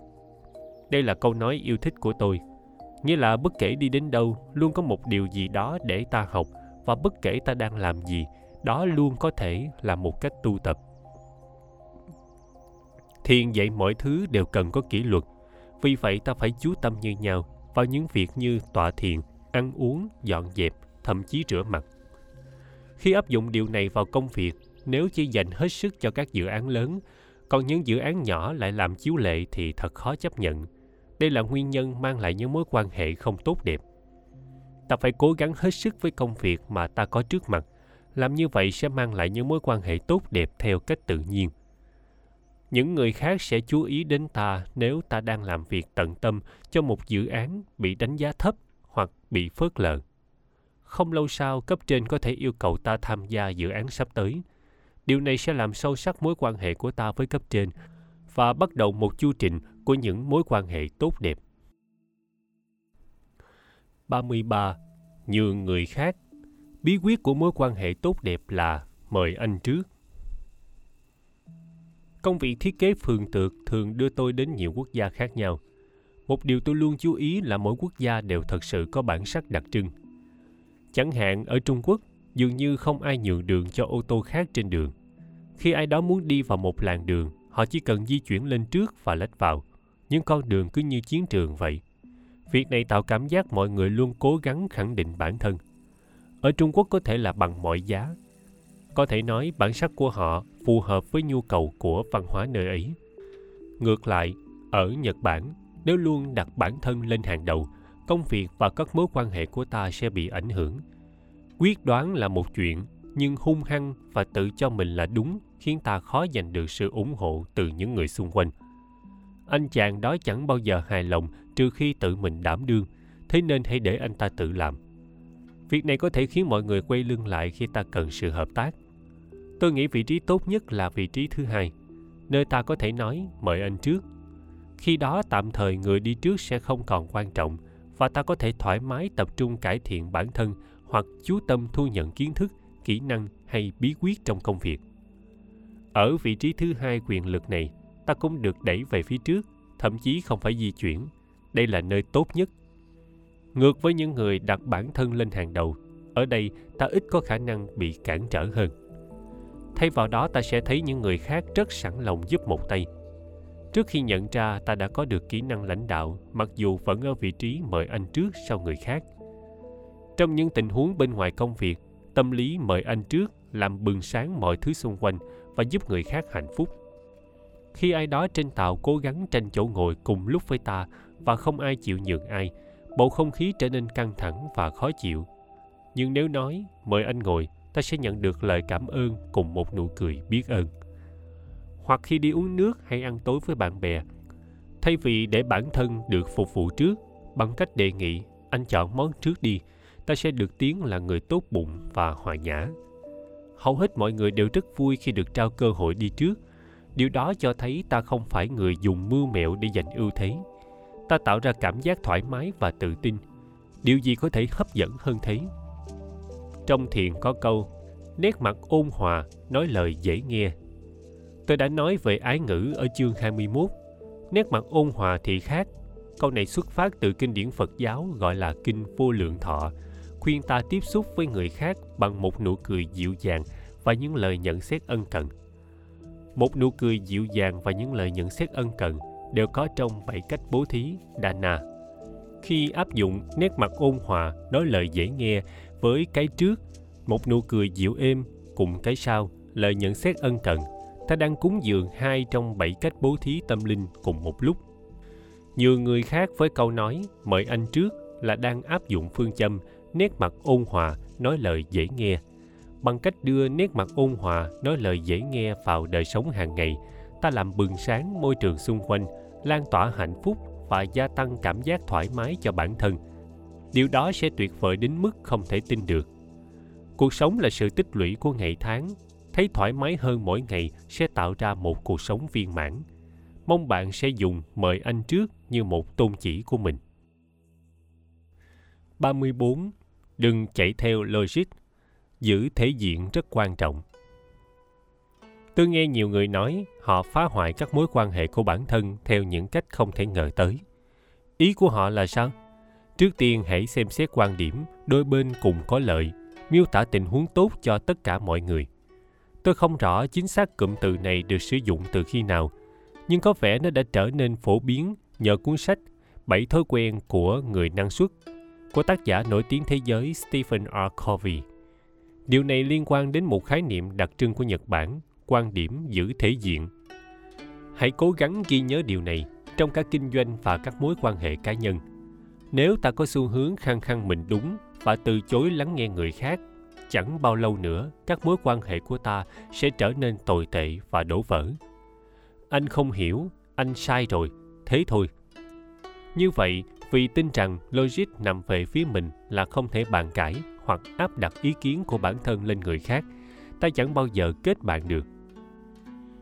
Khi biện minh cho một cuộc tranh luận bằng cách nói đây là logic, ta đang tự đặt mình lên vị trí cao hơn người mình đang nói chuyện. Làm như thế không thể nuôi dưỡng một mối quan hệ tin cậy và thấu hiểu. Tuy nhiên, đừng ngạc nhiên là có rất nhiều người làm như vậy. Dành cho những người đọc điều này và nghĩ nói vậy, tôi nghĩ có lẽ mình luôn khăng khăng bản thân đúng hoặc làm theo ý mình. Bạn nên suy nghĩ về điều này. Bạn có thể đang làm đảo lộn các mối quan hệ theo cách bạn không nhận ra và có thể có những hành vi vô cùng đáng tiếc. Ta có thể thấy khắp mọi nơi, mọi người luôn tin vào những gì mình nói và nghĩ bản thân đúng. Nhưng ngay cả khi ý kiến hoặc ý tưởng của ai đó khác với ý kiến của ta, bác bỏ chúng là hành vi không được chính chắn chỉ khi chấp nhận ý kiến hoặc cách nghĩ của người khác có cái lý riêng của họ, ta mới có thể khiến ai đó cảm nhận được sự trọng lượng ở bản thân ta. Ngay cả khi ta không đồng ý với họ, làm như vậy cũng sẽ củng cố vị thế của ta. Việc đó giúp đối phương giữ thể diện và tránh xích mích không cần thiết. Không có cái gọi là ý tưởng hay quan điểm sai lầm, bởi luôn có nhiều cách nhìn cho mọi thứ tôi có thể kể ra rất nhiều trường hợp chấp nhận ý tưởng và ý kiến của người khác, giúp bộc lộ những thiếu sót trong tư duy của tôi, giúp tôi nhận ra lỗi ở bản thân. Giúp người khác giữ thể diện không có nghĩa ta phải đầu hàng hoặc cúi mình. Ngược lại, sự khôn ngoan của những người giữ thể diện là giúp mở rộng và đào sâu suy nghĩ của chính mình, cũng như tạo cơ hội cho các mối quan hệ, tạo ra kết quả trong công việc và thúc đẩy sự phát triển cá nhân bằng cách giữ thể diện cho người khác, ta đồng thời cho họ cơ hội xem xét ý kiến của ta một cách thiện chí, giúp họ sẵn sàng giải bày những cảm xúc chân thật. Mỗi bên đều có điều gì đó đáng học hỏi, tạo ra một môi trường tích cực và thúc đẩy mối quan hệ. Điều duy nhất ta nhận được khi bác bỏ ý kiến của ai đó là cảm giác chiến thắng nhưng trống rỗng. Liệu ta có muốn điều đó thay vì một mối quan hệ dựa trên sự cạnh tranh lành mạnh trong đó mọi người đều được giữ thể diện tôi nghĩ bạn đã biết câu trả lời 35. Dành 10 phút mỗi ngày giữa thiên nhiên. Đi tìm khoảnh khắc tinh thần bất ngờ được giải phóng. Còn rất nhiều việc phải làm, ngày lại trôi đi trước khi mình kịp nhận ra mọi người sống với nhịp độ rất nhanh và mọi thứ như bị quá tải thực tế, bộ não luôn ở trạng thái cảnh giác nhưng theo tôi dường như trực giác và khả năng cảm nhận của con người đang ít bị kích thích hơn đáng kể. Không phải là kiến thức và học vấn, mà trực giác và khả năng cảm nhận mới là những sợi dây quan trọng gắn kết mọi người với nhau. Có lẽ vì cuộc sống diễn ra với nhịp độ nhanh, trực giác và khả năng cảm nhận của con người trở nên thiếu tin tưởng, dẫn đến các mối quan hệ khó xử hoặc suy yếu. Tôi tin ta nên để bộ phận suy nghĩ của não bộ nghỉ ngơi khi ta sử dụng trực giác và khả năng cảm nhận của mình. Tôi không phải một nhà khoa học thần kinh, nhưng dường như một khi ta ngừng suy nghĩ, chất dẫn truyền thần kinh serotonin sẽ được giải phóng vào não, giúp ta thư giãn, đồng thời tăng cường trực giác và khả năng cảm nhận của bản thân. Đây chính xác là những gì ta cảm nhận được khi tọa thiền. Nhưng tôi nhận ra thực hành tọa thiền mỗi ngày một lần có thể hơi khó. Vì vậy tôi khuyên bạn hãy dành thời gian để cảm nhận thiên nhiên điều đó thật lành mạnh. Nhưng tôi sống ở thành phố nên việc cảm nhận thiên nhiên không dễ dàng gì. Điều đó đúng, thành phố không phải là nơi ta có thể bước ra ngoài cửa và ngay lập tức ở trong thiên nhiên. Nhưng bạn vẫn có thể cảm nhận thiên nhiên trên phạm vi nhỏ. Vào buổi sáng, hãy mở cửa sổ. Hoặc nếu căn hộ của bạn có ban công, tại sao không bước ra ngoài và lắng nghe âm thanh của gió hay tiếng chim hót? Bạn có thể đi đến một công viên gần đó để xem loài cây và hoa nào đang nở, hoặc nhìn ra ngoài cửa sổ vào ban đêm để quan sát mùa thay đổi và các chu kỳ của mặt trăng. Không cần quá lâu, dù có bao nhiêu thời gian, hãy để tâm trí trống rỗng khi cảm nhận thiên nhiên. Hãy sử dụng khoảng thời gian này để mài dũa trực giác và lấy lại sự nhạy bén của mình. Có một câu thiền ngữ, thấy hoa thưởng hoa, thấy trăng thưởng trăng nghĩa là mỗi cuộc gặp gỡ với thiên nhiên cần được trải nghiệm một cách trọn vẹn. Nói cách khác, đừng lo lắng về những điều không cần thiết. Hãy thả lỏng tâm trí và giao phó cả thân lẫn tâm cho thiên nhiên. Nếu cảm thấy buổi sáng quá bận rộn, không có công viên nào gần đó hoặc không có thời gian ngắm trăng vào ban đêm, nghỉ ngơi 10 hoặc 15 phút tại nơi làm việc để đi lên tầng mái và ngắm nhìn mặt trời lúc hoàng hôn hay ngắm nhìn cây xanh trong công viên bên dưới thì sao? Mặt trời lặn sớm hơn một chút mỗi ngày. À, lá trên cây bạch quả đang bắt đầu chuyển màu. Những ý nghĩ này sẽ bất ngờ hiện lên bởi ta đang hòa mình với thiên nhiên. Khi trực giác và khả năng cảm nhận dần trở nên sắc bén, tâm trí ta sẽ được giải phóng khỏi những phiền muộn và nhức nhối trong cuộc sống hàng ngày. Nào, hãy ngừng sử dụng bộ não, trau dồi trực giác và khả năng cảm nhận của bản thân nhé. 36. Khiến người muốn gặp lại ta. Phương pháp thiền trưởng dưỡng sức hút. Các mối quan hệ xã hội có một nguyên tắc quan trọng với mấu chốt là hán tự. Nhiều người cảm thấy các mối quan hệ của mình đang căng thẳng hoặc bản thân không giỏi tương tác với mọi người. Tuy nhiên, tương tác xã hội là một phần quan trọng trong cuộc sống. Chẳng hạn trong một tình huống công việc, nếu nói với chính mình, chà, thật mệt mỏi khi phải gặp khách hàng này, không đời nào mối quan hệ đó sẽ tiến triển. Hoặc nếu chỉ nghĩ đến việc tham dự buổi họp mặt của hàng xóm thôi mà đã thấy chán nản vì cảm thấy khó kết nối với họ, ta sẽ không thể tận hưởng cuộc sống trong một cộng đồng. Đây là những bất lợi khi có ác cảm với việc hòa nhập xã hội. Bên cạnh đó, nhận thức về ác cảm này có thể tạo ra nhiều căng thẳng tâm lý. Nhưng không thể làm gì với vấn đề này, đúng không? Có phải đó là những gì bạn nghĩ không?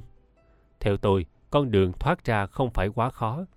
Điều quan trọng là hán tự tôi đã đề cập trước đó, thứ. Chữ này xuất hiện trong luận ngữ của khổng tử, trong một cuộc đối thoại giữa khổng tử và một trong những đệ tử của ngài, tử cống. Khi các đệ tử hỏi triết lý nào cần tuân thủ suốt đời, khổng tử đáp, thứ thì sao? Người ta đã tranh luận rất nhiều về định nghĩa của thứ. Một số người nói nó có nghĩa là có đi có lại, thấu cảm hoặc thậm chí có thể là tha thứ. Khổng tử đã phản hồi thêm câu hỏi của học trò. Điều mình không muốn chịu thì đừng gây ra cho người khác. Một câu nói quen thuộc, đây chính là tinh thần của thứ. Nó là nguyên tắc của các mối quan hệ xã hội và là bản chất của có đi có lại. Bất cứ điều gì ta không muốn xảy ra với bản thân thì đừng làm với người khác nếu tuân theo quy tắc đơn giản này, ta chắc chắn sẽ thấy các kỹ năng xã hội của mình được cải thiện. Tôi nổi giận khi ai đó đến muộn. Tính kiêu ngạo của gã đó thật đáng ghét. Cô ta hay lên giọng ngay, vì vậy tôi thật sự không thể nói những gì mình muốn với cô ta. Tôi đoán có một số điều bạn không thích ở người khác. Khi quyết tâm không làm những điều đó, ta sẽ thấy nhiều thay đổi tích cực. Nếu ta luôn đi họp đúng giờ, người khác sẽ thấy ta đáng tin cậy nếu ta lịch sự và nhã nhặn, người khác sẽ coi ta quan trọng đối với họ. Bên cạnh đó, lối nói chuyện điềm đạm cũng giúp tăng cường cảm giác kết nối với người khác. Độ tin cậy, vị trí quan trọng trong lòng người khác, hạnh phúc và hài lòng kết nối, tất cả đều có ảnh hưởng tích cực đến mối quan hệ của ta với những người khác. Cuối cùng, ác cảm xã hội của ta sẽ được khắc phục. Bằng cách này, ta có thể chủ động mang lại cho người khác những điều khiến bản thân hạnh phúc, khiến ta vui vẻ và biết ơn. Chẳng hạn, khi ghé qua văn phòng của một khách hàng, ta ấm áp nhớ lại họ đã cảm ơn ta chu đáo đến thế nào, hoặc ta biết ơn ai đó luôn phản hồi kịp thời bất cứ khi nào ta gửi email cho họ, hoặc ta không thể không để ý thấy một đồng nghiệp mang cà phê đến cho mọi người. Ta có thể trải rộng lòng tốt tới những người khác như cách nó đã đến với ta ta có thể làm tốt khi ghi nhớ những lời dạy của khổng tử. Điều mình không muốn chịu thì đừng gây ra cho người khác. Bằng cách áp dụng điều này vào thực tế, ta sẽ thấy bản thân bắt đầu có sức hút. Cuối cùng, mọi người sẽ muốn làm quen với ta. Thiền sư đạo nguyên đã dạy một khái niệm tương tự mà ngài gọi là doji. Ngài nói rằng ta nên thích ứng bản thân với trạng thái của người khác. Khi họ vui mừng hay buồn bã ta cũng nên cảm nhận những điều này giống như quan niệm về tinh thần có đi có lại của nho giáo bây giờ, bạn có còn cảm thấy ác cảm với việc hòa nhập xã hội không 37. Nhận lỗi ngay. Hãy truyền tải lời xin lỗi cùng cảm xúc, chứ không chỉ bằng lời nói. Bạn đã từng xích mích với bạn bè của mình chưa? Một tình bạn lâu dài vẫn có bất hòa hoặc hiểu lầm. Những điều này có thể dẫn đến trạng nứt. Tôi rất ngạc nhiên nếu giữa những người bạn thân thiết không có một cuộc chiến nào. Quan trọng là cách xử lý và hòa giải.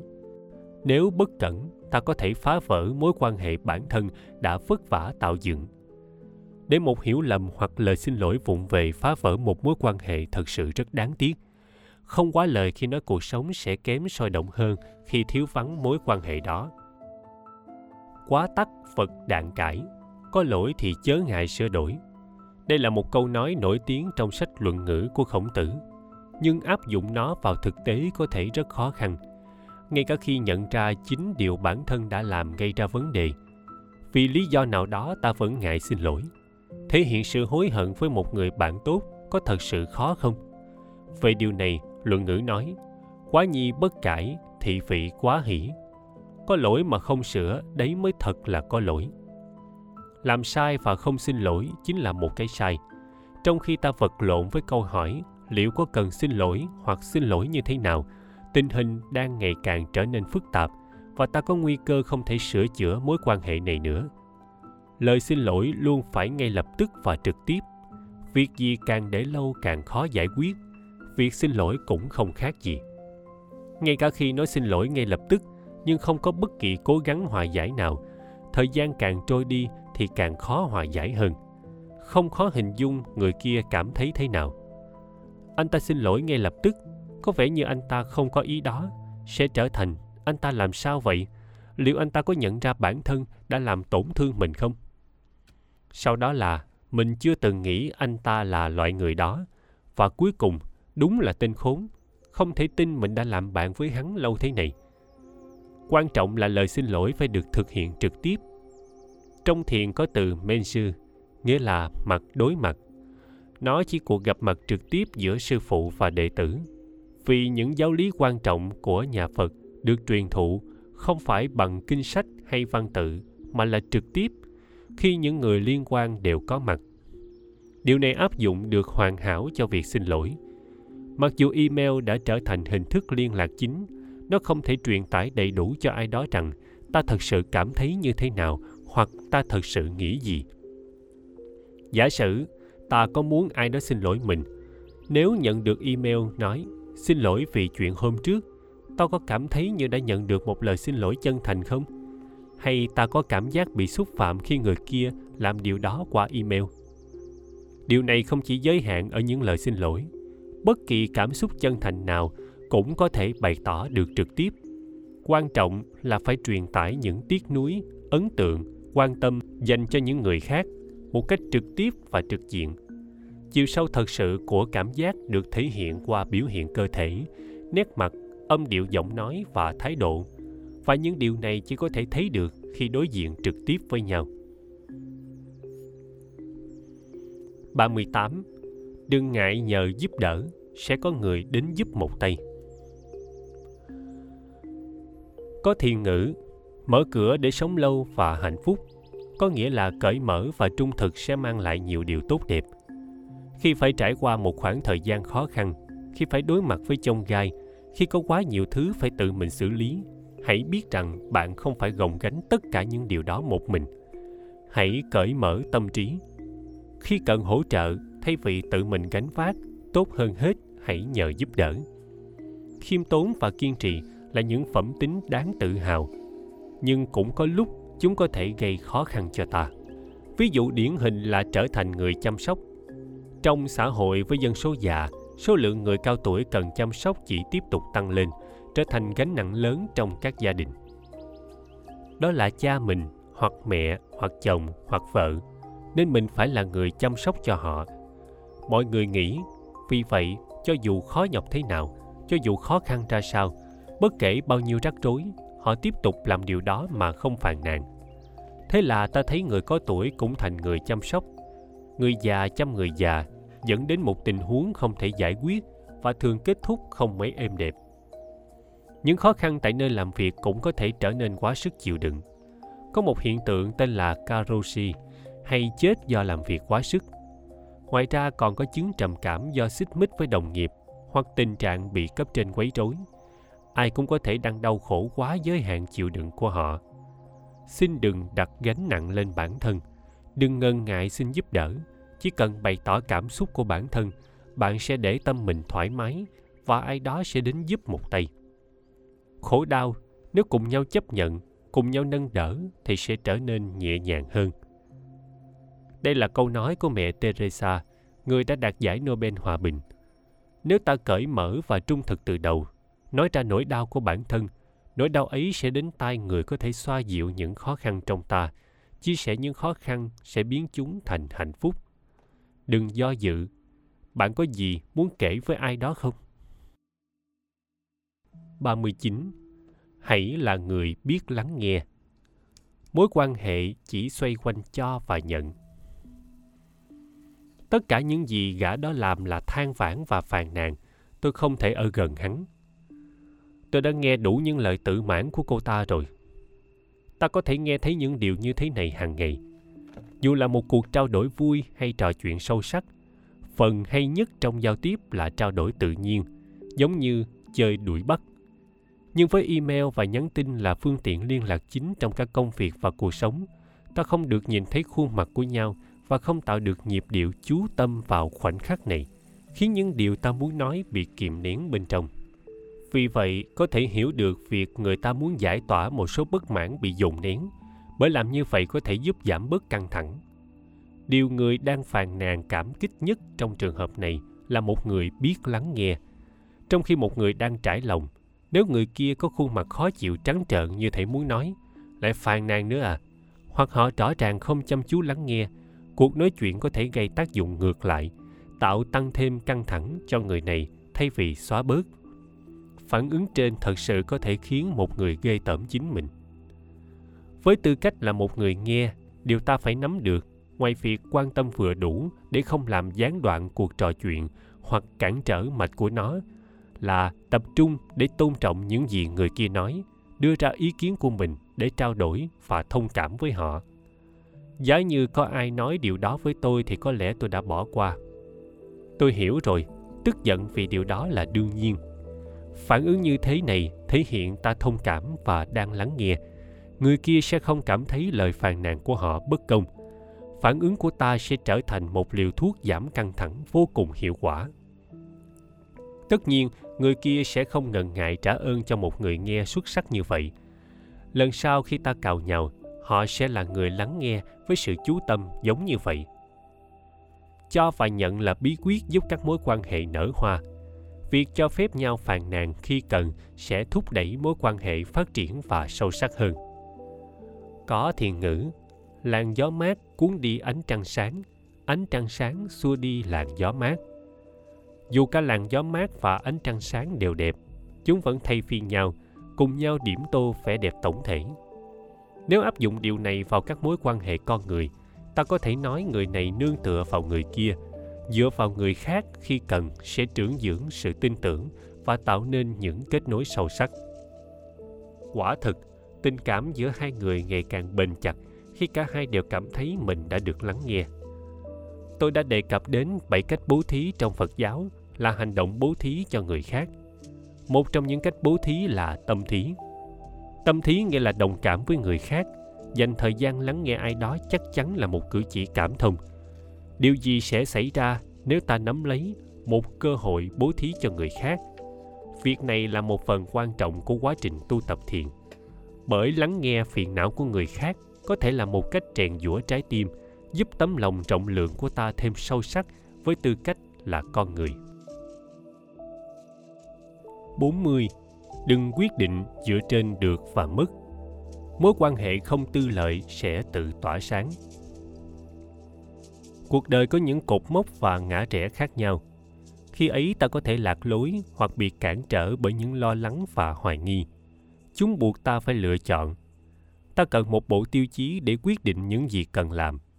Đương nhiên, đây là những tiêu chí dựa trên những giá trị của riêng ta. Ví dụ, khi đi làm việc, ta xem xét tính chất công việc, mức lương, phúc lợi, thời gian nghỉ phép, các đòi hỏi, vị thế nó đem lại, địa điểm văn phòng, vân vân và cân nhắc giữa thuận lợi và bất lợi, hoặc những được và mất. Các tiêu chuẩn về được và mất như vậy cũng ảnh hưởng đến các mối quan hệ. Ta tính toán những thuận lợi và khó khăn khi làm quen với mọi người. Việc đó có thể như sau. mình tình cờ gặp anh chàng này anh ta làm việc cho công ty xx họ là khách hàng lớn của công ty mình thì phải chắc chắn phải tìm hiểu rõ hơn về người này mình sẽ gọi cho anh ta vào ngày mai ồ cô ta chỉ là một nhà thầu phụ nhỉ? Vậy thì không cần làm quen. Ta có thể vun đắp một mối quan hệ bởi chúng có lợi cho mình hoặc phớt lờ ai đó vì ta cho rằng chúng chẳng đem lại ích lợi gì. Ngoài công việc, ta cũng cố gắng làm hài lòng người hào phóng thanh toán hóa đơn, trong khi thô bạo với người ta cho rằng không có bất kỳ lợi ích nào. Tất nhiên, tôi biết thế giới này không chỉ toàn những người theo chủ nghĩa lý tưởng. Bất kể ta là ai ta vẫn cần tính toán một chút. Tuy nhiên, nền móng của các mối quan hệ không nên là những thủ đoạn và toan tính. Nếu ta cứ tìm kiếm ai đó vì điều này có vẻ quan trọng, việc này không bao giờ có được cái kết coi hậu.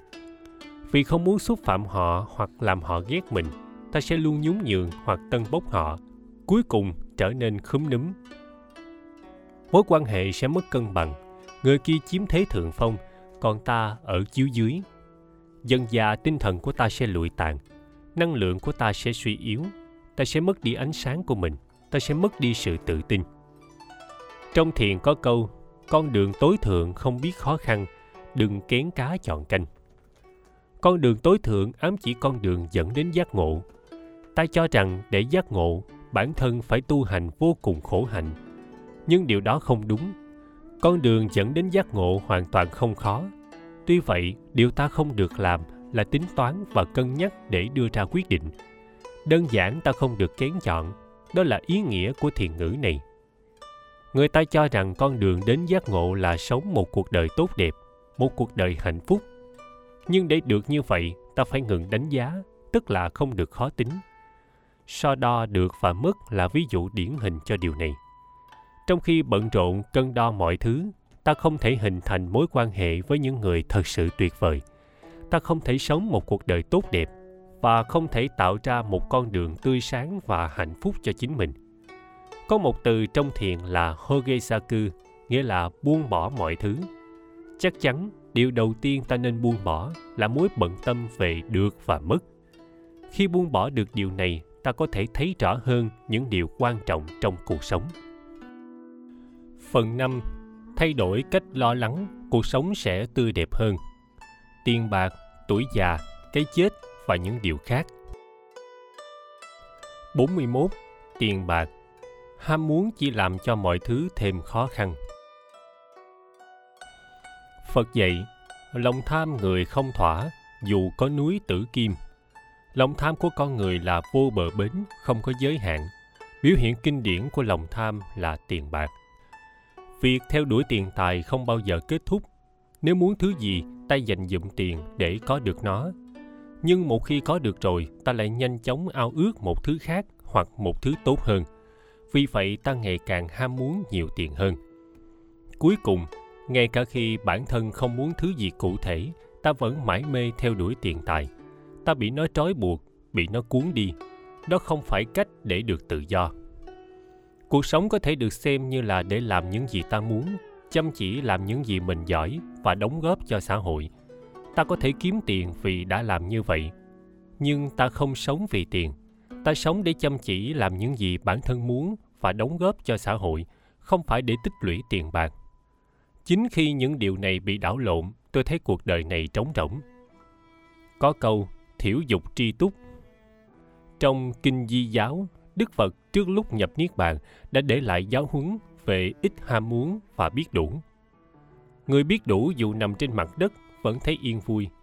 Người không biết đủ dù ở trên cảnh trời cũng chưa thỏa ý. Kẻ không biết đủ tuy giàu mà nghèo. Nếu sống với suy nghĩ, mình sung túc, mình biết ơn. Ngay cả khi sống trong ngôi nhà khiêm tốn và bữa ăn đạm bạc, ta vẫn giàu có trong tinh thần. Nhưng nếu sống với suy nghĩ mình không hài lòng với những gì mình có. Ngay cả khi sống trong một biệt thự và thưởng thức những bữa ăn xa hoa, tinh thần ta vẫn héo tàn. Ta có thể mua hết những món hàng hiệu bản thân mong muốn, nhưng ta sẽ không bao giờ thỏa mãn. Khi cái mới ra mắt, ta sẽ bị phân tâm vì ham muốn phải có nó. Một số người thậm chí còn phạm tội vì nó. Điều này có thể dẫn đến cảnh sống trong khổ cực và thảm hại nếu không quan tâm đến độ hiệu ta sẽ thỏa mãn chỉ với những thứ làm mình hài lòng. Khi sử dụng chúng thật tốt ta ngày càng yêu thích chúng hơn và không bị phân tâm bởi những sản phẩm đang cạnh tranh để thu hút sự chú ý. Người nhật có một câu châm ngôn khi thức nửa manh chiếu khi ngủ một manh chiếu. Ngay cả khi thống trị thế giới cũng chỉ 4 đến 5 chiếc bát. Cho dù ta vĩ đại như thế nào, khi tỉnh dậy, toàn bộ không gian ta cần là nửa manh chiếu tatami. Khi ta ngủ, một manh chiếu tatami. Và dù ta có địa vị và tầm ảnh hưởng đến đâu, tất cả những gì ta cần cho một bữa ăn chỉ là 4 đến 5 chiếc bát nhỏ. Về cơ bản, đó là những gì cần cho sự sống của con người. Vậy bạn là người biết đủ hay là người không bao giờ thỏa mãn? Bạn sẽ chọn con đường nào? 42. Già đi, càng tha thứ càng hạnh phúc. Gần đây thể lực của tôi có vẻ giảm sút. Giờ tôi có ít năng lượng hơn trước đây. Khi già đi, giống như cây cối, ta tích lũy nhiều vòng tuổi. Tuy vậy, điều đó không có nghĩa sự hài lòng của ta với cuộc sống cũng tăng lên theo. Thực tế, một khi đến tuổi nghỉ hưu, người ta thường có cảm giác trống trải. Cảnh tượng thường thấy là họ ngừng làm việc dành cả ngày để xem tivi và ít hoạt động hơn. Ngày xưa để trêu chọc một số người chồng đã nghỉ hưu, người ta thường ám chỉ họ như những chiếc lá trời ướt át. Từng là chiến binh của công ty, bây giờ họ bám lấy vợ như những chiếc lá trên mặt đất, kể cả khi bị ướt cũng không thể tách ra. Già đi có thể khó khăn, tuy vậy nghỉ việc không có nghĩa là ta giả từ cuộc sống. Thay vì than thở mình đã già rồi, tại sao không bắt đầu khám phá những lợi ích đi kèm với việc già đi khi sống lâu, ta tích lũy được nhiều kinh nghiệm, làm phong phú thêm cuộc sống và được trang bị sự kiên trì để vượt qua gian khổ và đấu tranh. Chúng tôi luyện ta và làm ta rộng lượng hơn. Những điều ta không thể chấp nhận trong thời kỳ đỉnh cao của cuộc đời giờ đây lại có thể được loại bỏ bằng suy nghĩ. Ừ thì, cuộc đời cũng có chuyện này, chuyện kia. Những lối suy nghĩ từng khó chấp nhận nổi nay lại dễ xử lý hơn và không thể ảnh hưởng đến ta. Ra vậy đó cũng là một cách nghĩ. Với thái độ trọng lượng này ta không thể không mở lòng mình với nhiều trải nghiệm hơn. Đây có thể là một trong những món quà lớn nhất của tuổi già. Có một câu nói trong thiền xuất phát từ sách Goto Egen, sử chép về thiền tông thời Nam Tống ở Trung Quốc. Về việc theo tuổi tác, ta cũng uể oải theo sức yếu của thân thể. Ta không còn gắn bó với cõi tạm này không có bất kỳ ám ảnh hoặc mối quan tâm nào ta không có niềm vui nào lớn hơn là được chiêm ngưỡng những ngọn đồi xanh tươi khi nghỉ ngơi. Đây là biểu hiện hoàn hảo của thái độ trọng lượng. Khi già đi ta có thể thất vọng hoặc lo lắng khi hoài niệm về tuổi thanh xuân đã qua đi. Nhưng dù kháng cự thế nào ta vẫn không thể làm gì. Đơn giản là ta phải chấp nhận sự già đi và giữ một thái độ thoải mái vô tư. Tác giả Seiko Tanabe nói, chẳng phải tìm hiểu về những người khác là một thú vui của tuổi già sao? Với kinh nghiệm và kiến thức phong phú, quan sát thế hệ trẻ có thể là một thú vui. Hãy đánh thức thái độ trọng lượng đó. 43. Tuổi già Những giáo lý thiền giúp duy trì diện mạo, tư thế, nhịp thở. Tôi thường nói, bình thản trước tuổi già rất quan trọng nhưng bình thản trước tuổi già không giống như đầu hàng nó hãy thử chăm chút vẻ ngoài và chải chuốt, dù chỉ một lần. Một số người có thể dành phần lớn thời gian ở nhà trong một bộ đồ thể thao, nhưng thế còn tốt hơn mặc đồ ngủ. Họ có thể mặc cái gì đó khác khi chạy đi mua hàng. Vẻ ngoài ảnh hưởng đến tinh thần. Khi bản thân gọn gàng và tươm tất, ta đứng thẳng hơn một chút. Khi đứng thẳng, lồng ngực nở ra, ta thở sâu hơn, tinh thần có nhiều năng lượng hơn một điều nữa cần xem xét khi già đi là giá trị của ốc hài hước. Hài hước có thể làm giảm căng thẳng và làm người khác vui lên. Nó cũng đóng vai trò bôi trơn các tương tác xã hội. Ta cần một trí óc linh hoạt để có thể đưa sự hài hước vào những cuộc trò chuyện. Điều này khích lệ ta theo kịp những gì đang diễn ra trên thế giới và giúp ta có tư duy luôn mới mẻ. Danshi tatekawa là một người kể chuyện Rakugo nổi tiếng. Khi còn trẻ, ông đã ra biển với một bậc thầy Rakugo khác. Ngài Enraku Sanyuti quá cố, Ngài Tatekawa tình cờ nhìn ra biển. Thấy Ngài Enraku ở rất xa bờ và có nguy cơ chết đuối. Nhưng thay vì cố gắng cứu ngài ấy, dường như ngài Tatekawa chỉ ngồi đó, thản nhiên nhìn ngài Enraku chết đuối. Một người khác đã đến giải cứu ngài Enraku. Sau đó chẳng ngạc nhiên khi ngài Enraku trách móc ngài Tatekawa. Tại sao ông không cố gắng cứu tôi? Người ta nói ngài Tatekawa đã thản nhiên trả lời. Nếu cả hai chúng ta đều chết, đó là kết thúc của Rakugo. Tôi thấy là nếu ít nhất tôi sống, Rakugo có thể được cứu. Hình dung ra cảnh này, bạn có thấy môi mình nở nụ cười không? Tâm trạng bạn cũng nhẹ nhàng hơn, phải không nào? Hài hước có sức mạnh phi thường. Như tôi đã nói, bản chất của thiền là luyện tập. Vì vậy đừng sợ bị chế giễu vì kể chuyện cười vô duyên. Hãy cứ tái khởi động ốc hài hước của riêng mình nhé.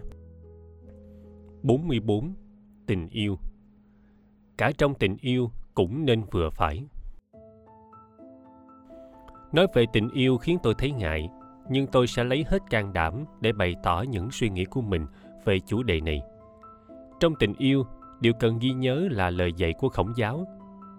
Hara Hachi Bunme hay bụng no tám phần, nghĩa là nên chỉ ăn đến khi no 80%. Dưới đây là ý của tôi khi nói về bụng no tám phần. Đừng mong đợi đối phương là người hoàn hảo. Khi yêu, ta làm tất cả những gì có thể để có thể đồng cảm với đối phương.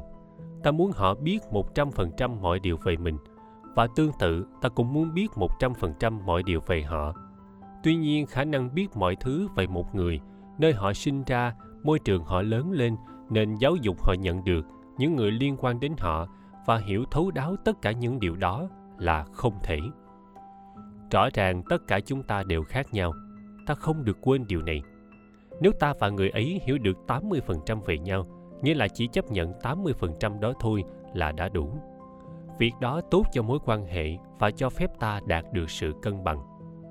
20% về đối phương vẫn là lãnh thổ chưa được khám phá. Sự bí hiểm và ngầm ẩn của nó sẽ duy trì sự quan tâm và tình cảm của ta dành cho họ. Không có cái gọi là 100% hiểu lẫn nhau. Ngay cả khi điều này tồn tại, chẳng phải sự tươi mới và hấp dẫn ta cảm thấy lần đầu gặp gỡ sẽ phai nhạt đi sao? Nếu bạn chỉ hiểu về người ấy 50%, tôi nghĩ đấy sẽ là một mối quan hệ khó khăn. Người ấy rất khác với mình. Bạn có thể thường thấy bản thân nghĩ như vậy. Ngoại hình là yếu tố then chốt khi bắt đầu một mối quan hệ. Điều đầu tiên thu hút ta đến với ai đó là ta nghĩ họ dễ thương, hấp dẫn hay đẹp trai xinh gái. Dù điều đó là gì đi nữa, nó cũng mang các bạn đến với nhau một khi nhận ra những giá trị đôi bên xem trọng khác biệt thế nào các bạn nên tạm dừng ngược lại nếu các bạn quyết định kết hôn chỉ dựa trên ấn tượng ban đầu khác biệt về giá trị có thể tạo ra những rạn nứt hay đổ vỡ trong mối quan hệ của các bạn. Hãy xem thái độ về tiền bạc chẳng hạn. Một trong hai bạn có thể là kiểu người tiết kiệm tiền bạc và chi tiêu thận trọng, trong khi người kia có thể vung tay quá tráng như người ta thường nói. Nếu cố gắng giữ một tâm thái cởi mở, ban đầu ta có thể chịu được sự khác biệt, nhưng sự kiên nhẫn của ta không kéo dài mãi. Chẳng bao lâu sau, quan điểm của các bạn sẽ xung đột và các bạn có thể sẽ chia tay. Quản lý thời gian cũng vậy nếu ai đó thích dành thời gian rảnh để thư giãn và nghe nhạc hoặc đọc sách lại sống với một người thích dành thời gian rảnh rỗi ở ngoài đi mua sắm và ăn uống tại nhà hàng có thể kết luận là tương lai sẽ có xích mích. Tương tự với việc ăn uống, nếu một người thích thức ăn chứa nhiều calo và có hàm lượng chất béo cao, trong khi người kia thích bữa ăn tươi và thanh đạm, không có gì chắc rằng họ có thể cùng nhau thưởng thức nhiều bữa ăn. Tình yêu là hiểu lầm mà đẹp đẽ, còn hôn nhân là thông hiểu mà tàn nhẫn. Nếu trong vòng xoáy của tình yêu mà ta có thể nhớ quy tắc 80% của bụng no 8 phần, ta có thể chứng minh câu ngạn ngữ phía trên chẳng hề đúng. 45.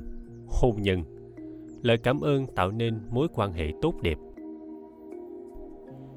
những cặp vợ chồng đã kết hôn lâu năm có xu hướng ngày càng ít chuyện để nói. Họ thậm chí bắt đầu coi sự tồn tại của người kia gần như là một phần của bầu không khí quanh mình, nhất là khi không có gì đặc biệt cần được trao đổi.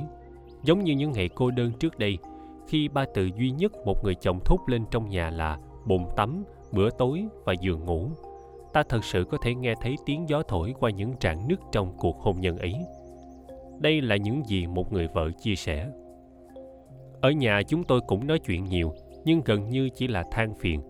Sếp của anh ấy đã nói thế này, khách hàng của anh ấy đã làm thế kia. Tôi biết rằng đối với anh ấy, nói về công việc là một cách để giải tỏa căng thẳng. Nhưng đối với tôi, người luôn luôn phải lắng nghe về những điều đó, nó tích tụ lại. Tôi nghĩ cô vợ ấy nói đúng. Có lẽ cô ấy sẽ đồng tình với câu nói, chồng khỏe mạnh nhưng không ở nhà là tốt nhất. Tuy nhiên, hãy suy nghĩ về điều đó thêm một chút việc bạn đời than phiền nhiều có nghĩa là gì? Người chồng không thể gặp ai cũng than phiền. Ví dụ, anh ta không thể nói những điều này tại văn phòng, phải không nào? Ngay cả khi có ai đó ở văn phòng để anh ta than vãn, làm như vậy hơi rủi ro. Hoặc người mà anh ta đang than vãn có thể nói, tôi không muốn nghe thêm nữa. Nếu anh không vui đến vậy, tại sao không nghỉ đi? Hình ảnh phổ biến về một người chồng ở ngoài xã hội là cười toe toét và chịu đựng, bất kể trong lòng kìm nén nhiều thế nào trở thành người bạn đời có thể phàn nàn thể hiện rằng ta được tin cậy. Điều này tương đương với việc họ cảm thấy thoải mái khi mở lòng với ta và cảm thấy đủ an toàn để làm như vậy. Nghĩ như vậy, có lẽ việc đó không còn làm phiền ta nhiều nữa, đúng không? Trong thiền có một từ ro có nghĩa là hoàn toàn phơi bày mà không che giấu bất cứ điều gì. Trong trà đạo vốn có kết nối sâu sắc với thiền phần sân rộng mở của khu vườn bao quanh trà thất, nơi phòng uống trà được gọi là rosie. Rosie là một không gian cho phép ta là con người thật của mình. Khi đi về phía trà thất, ta phơi bày bản tánh. Trước đây, những người được sinh ra trong các gia đình hoặc giữ các cấp bậc khác nhau trong xã hội như samurai, nhà thơ, thương gia được yêu cầu mặc trang phục thích hợp với tầng lớp của mình. Vai trò của rosie là một nơi chốn và nói nói hãy bước vào đây và gạt bỏ những gì đang đeo bám bản thân. Khi loại bỏ những thứ đeo bám mình bản tánh nguyên thủy của ta được hiển lộ. Khi bước vào trà thất đại diện cõi phật ta vượt trên tranh giới hay địa vị với một trái tim rộng mở. Đây là thế giới của Chanoyu hay trà đạo được hình dung bởi bậc thầy về trà sen Norikyu. Lời phàn nàn dường như rất khác với trà đạo, nhưng cũng giống như trà đạo, nó để trần trụi và hiển lộ bản tánh, cho phép ta thể hiện sự tin tưởng vào bạn đời khi bộc lộ những cảm xúc chân thật. Khi ấy, đáp lại, anh, cô ta lại thấy rồi, thật không nên. Chắc chắn phàn nàn là một biểu hiện ngầm của sự tin tưởng, điều mà người nghe phải suy ra – tốt hơn là nên truyền tải sự tin tưởng rõ ràng và công khai hơn ta trở về nhà với vẻ mặt ủ rũ cả ta và người bạn đời đều không nói một lời nào với nhau khi xem tivi trước khi đi ngủ. Nhưng nếu ta thông báo, anh, em đã về, khi bước vào cửa, người ấy có thể đến chào đón ta và hỏi ngày hôm nay của ta thế nào. Thiền là về hành động và hành vi, chỉ cảm thấy yên tâm tin tưởng ai đó là không đủ. Quan trọng là cố gắng hành động để truyền tải sự tin tưởng của mình vào người kia. Một cách để làm điều này là bày tỏ sự trân trọng qua lời cảm ơn khi ai đó phục vụ ta một bữa ăn hoặc một món đồ uống, hoặc khi cần mua sắm nhiều hơn bình thường. Tham khảo một chút trước khi đi và thậm chí bày tỏ mong muốn giúp đỡ có thể biểu lộ sự chu đáo. Giờ là lúc để tạo ra một môi trường ta có thể công khai giải bày những phiền muộn bằng cách làm cho người bạn đời biết rằng ta làm như vậy vì ta có niềm tin vào họ, điều ta vô cùng biết ơn. 46. Con cái Cha mẹ trực thăng chỉ gieo những hạt giống lo lắng cho con. Mối quan hệ cha mẹ con cái đã thay đổi rất nhiều theo thời gian. Có lẽ sự thay đổi lớn nhất nằm ở việc có nên trực tiếp động tay hay không Trước đây các gia đình có đông con và nghèo hơn, vì vậy cha mẹ không thể tương tác nhiều với con cái. Không có gì lạ khi anh cả hoặc chị cả quan tâm những đứa em, trông nom và chăm sóc chúng theo nhiều cách khác nhau. Con cái có một khoảng cách với cha mẹ khiến chúng có được sự độc lập cho bản thân.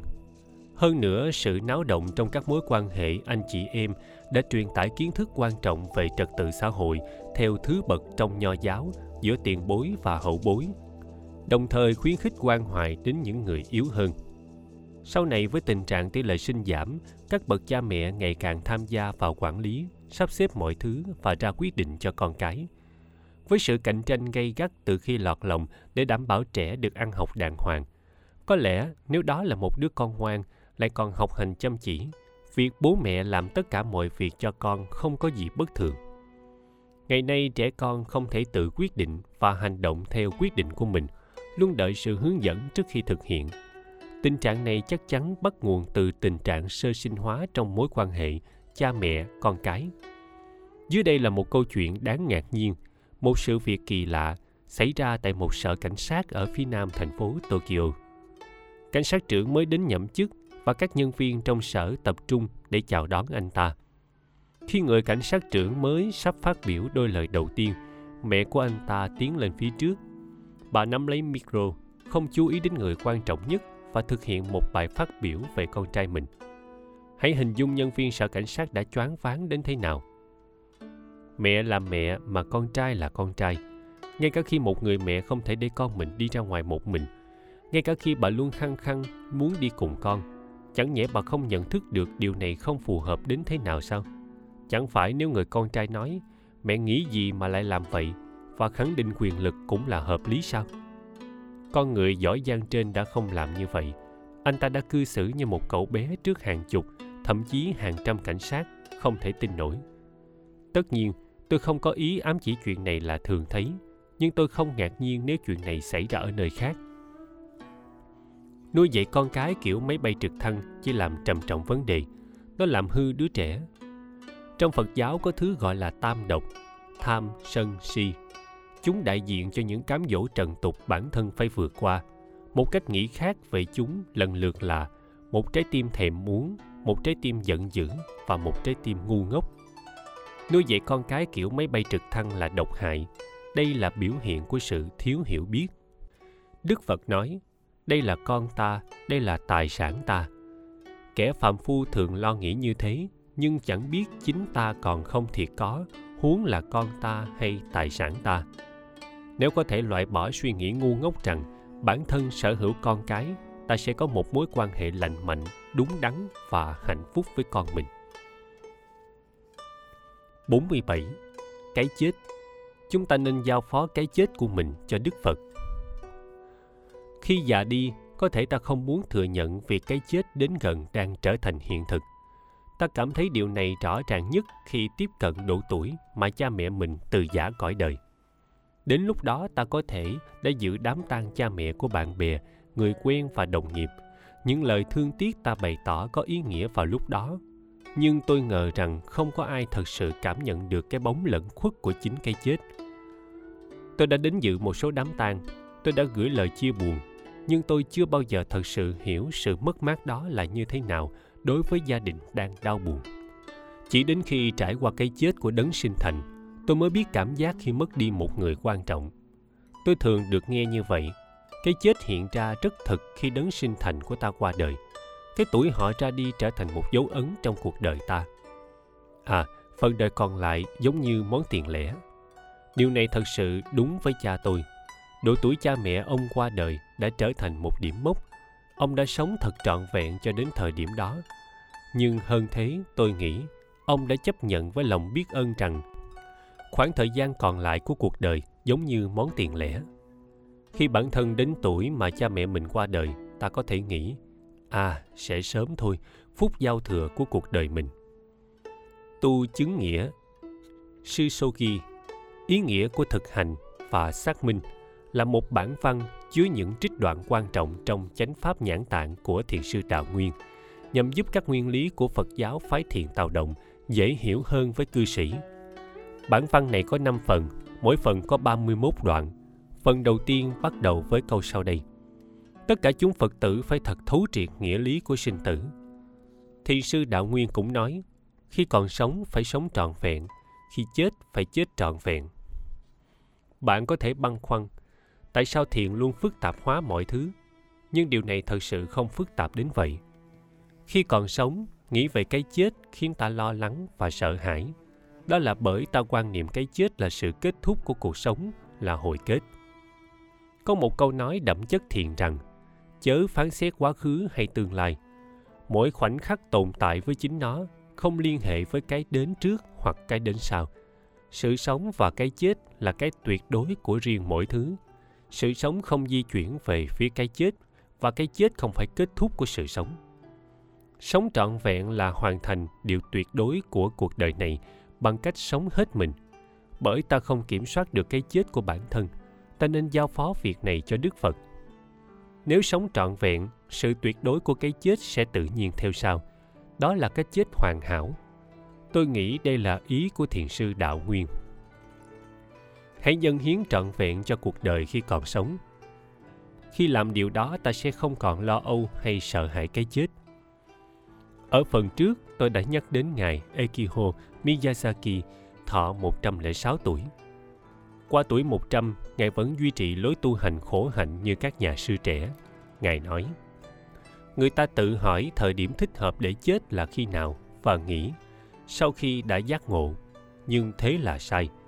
Sống bình an và tĩnh tại, đó là giác ngộ. Sống bình an và tĩnh tại không khó. Khi thời điểm chết đến, tốt nhất là cứ chết. Khi vẫn còn sống, tốt nhất hãy sống bình an và tĩnh tại. Với tôi, quan điểm của thiền sư Miyazaki về sống bình an và tĩnh tại cũng giống quan điểm của thiền sư đạo nguyên rằng ta phải sống trọn vẹn việc này thật sự khó khăn là điều không có gì phải nghi ngờ nhưng đó nên là cảnh giới để ta phấn đấu trên cả nó là sự thanh thản của cái chết vĩnh hằng 48. Hồi kết của một người Ta sẽ được tưởng nhớ như thế nào? Khi chuẩn bị từ giả cuộc đời, ta muốn được tưởng nhớ qua những ngôn từ nào? Khi qua đời, một đệ tử của tôi đã chọn ra đi với câu vạn tuế. Câu này có nghĩa là cuộc sống vĩnh cửu và thịnh vượng. Tóm lại mọi thứ ông đã đạt được trong cuộc đời và cả cuộc đời, ông đã không bỏ lại phía sau bất cứ thứ gì. Nhưng điều này không đủ. Người ta nói những lời cuối cùng của nhà sư nổi tiếng kim trụ trì Sengai, sống ở thời Edo của Nhật Bản 1603-1868 là Ta sẽ không đi cùng với cái chết. Ngài Sengai nổi tiếng là người bộc trực.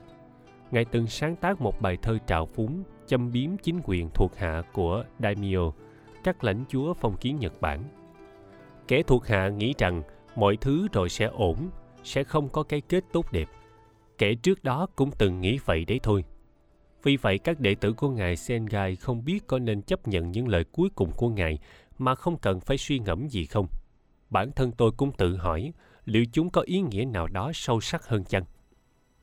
Thông lệ đầu năm của các thiền sư là sáng tác Yuige, những tuyệt mệnh thi bằng chữ Hán để phản ánh tâm trạng của các ngài. Truyền thống này đã phai nhạt, nhưng tôi nghĩ một số Yuige có thể đã đóng vai trò như những lời dạy cuối cùng của các thiền sư – cha của tôi đã để lại một dư y ghê như thế này. Mặt đất quang đảng, cỏ dại không còn, cỏ xanh dẫn đường đến cõi tịnh độ. Tám bảy năm này, tám bảy năm này, hao mòn sức khỏe, phục vụ tại Kenko. Shiho dự định với thiền, bước đi tính tâm, hướng tới bình an và tĩnh tại. Ông đã kết hợp tên riêng của mình, Shiho, cũng như tên của ngôi chùa nơi ông từng là trụ trì, Kenkoshi, vào bài thơ này – tôi không thể không nghĩ những cảm xúc cha tôi đã có về cuộc đời của ông đã được phản ánh trong Yuige ghê của mình. Tôi khuyến khích bạn viết ra giấy những cảm nhận của mình về trạng thái tinh thần của bản thân vào khởi đầu năm mới. Tất nhiên không nhất thiết phải bao gồm cả nhận thức về cái chết. Chúng có thể là về các mong muốn của bạn hy vọng trong năm tới hay mong muốn năm tới đây sẽ sống như thế nào hãy viết bất cứ suy nghĩ nào hiện ra trong đầu bạn vào lúc giao thời. Đây là một lựa chọn khác. Hàng năm vào ngày 12 tháng 12, chùa Kiyomizu ở Kyoto tổ chức một buổi lễ công bố chữ Hán của năm, tức là ký tự được bình chọn là đại diện của năm trước. Vào đầu năm, bạn có thể chọn một từ biểu thị trạng thái tinh thần của mình tại thời điểm đó ta không biết khi nào cái chết đến, nhưng miễn ta còn là con người, nó sẽ đến với tất cả chúng ta. Khi thời điểm đó đến, những người thân yêu bị bỏ lại sẽ rất muốn biết cảm xúc của người đã ra đi. À có phải đây là những gì họ đã nghĩ không? Có phải họ đã cảm thấy như vậy không? Nếu ta có thể thoáng thấy những gì người đã khuất đã nghĩ, thu lượm được những gì họ đã viết vào đầu năm, việc tiễn đưa họ đi trong trái tim sẽ dễ dàng hơn tôi cho là vậy. Hãy để việc viết duy ghê của bản thân trở thành một truyền thống hàng năm.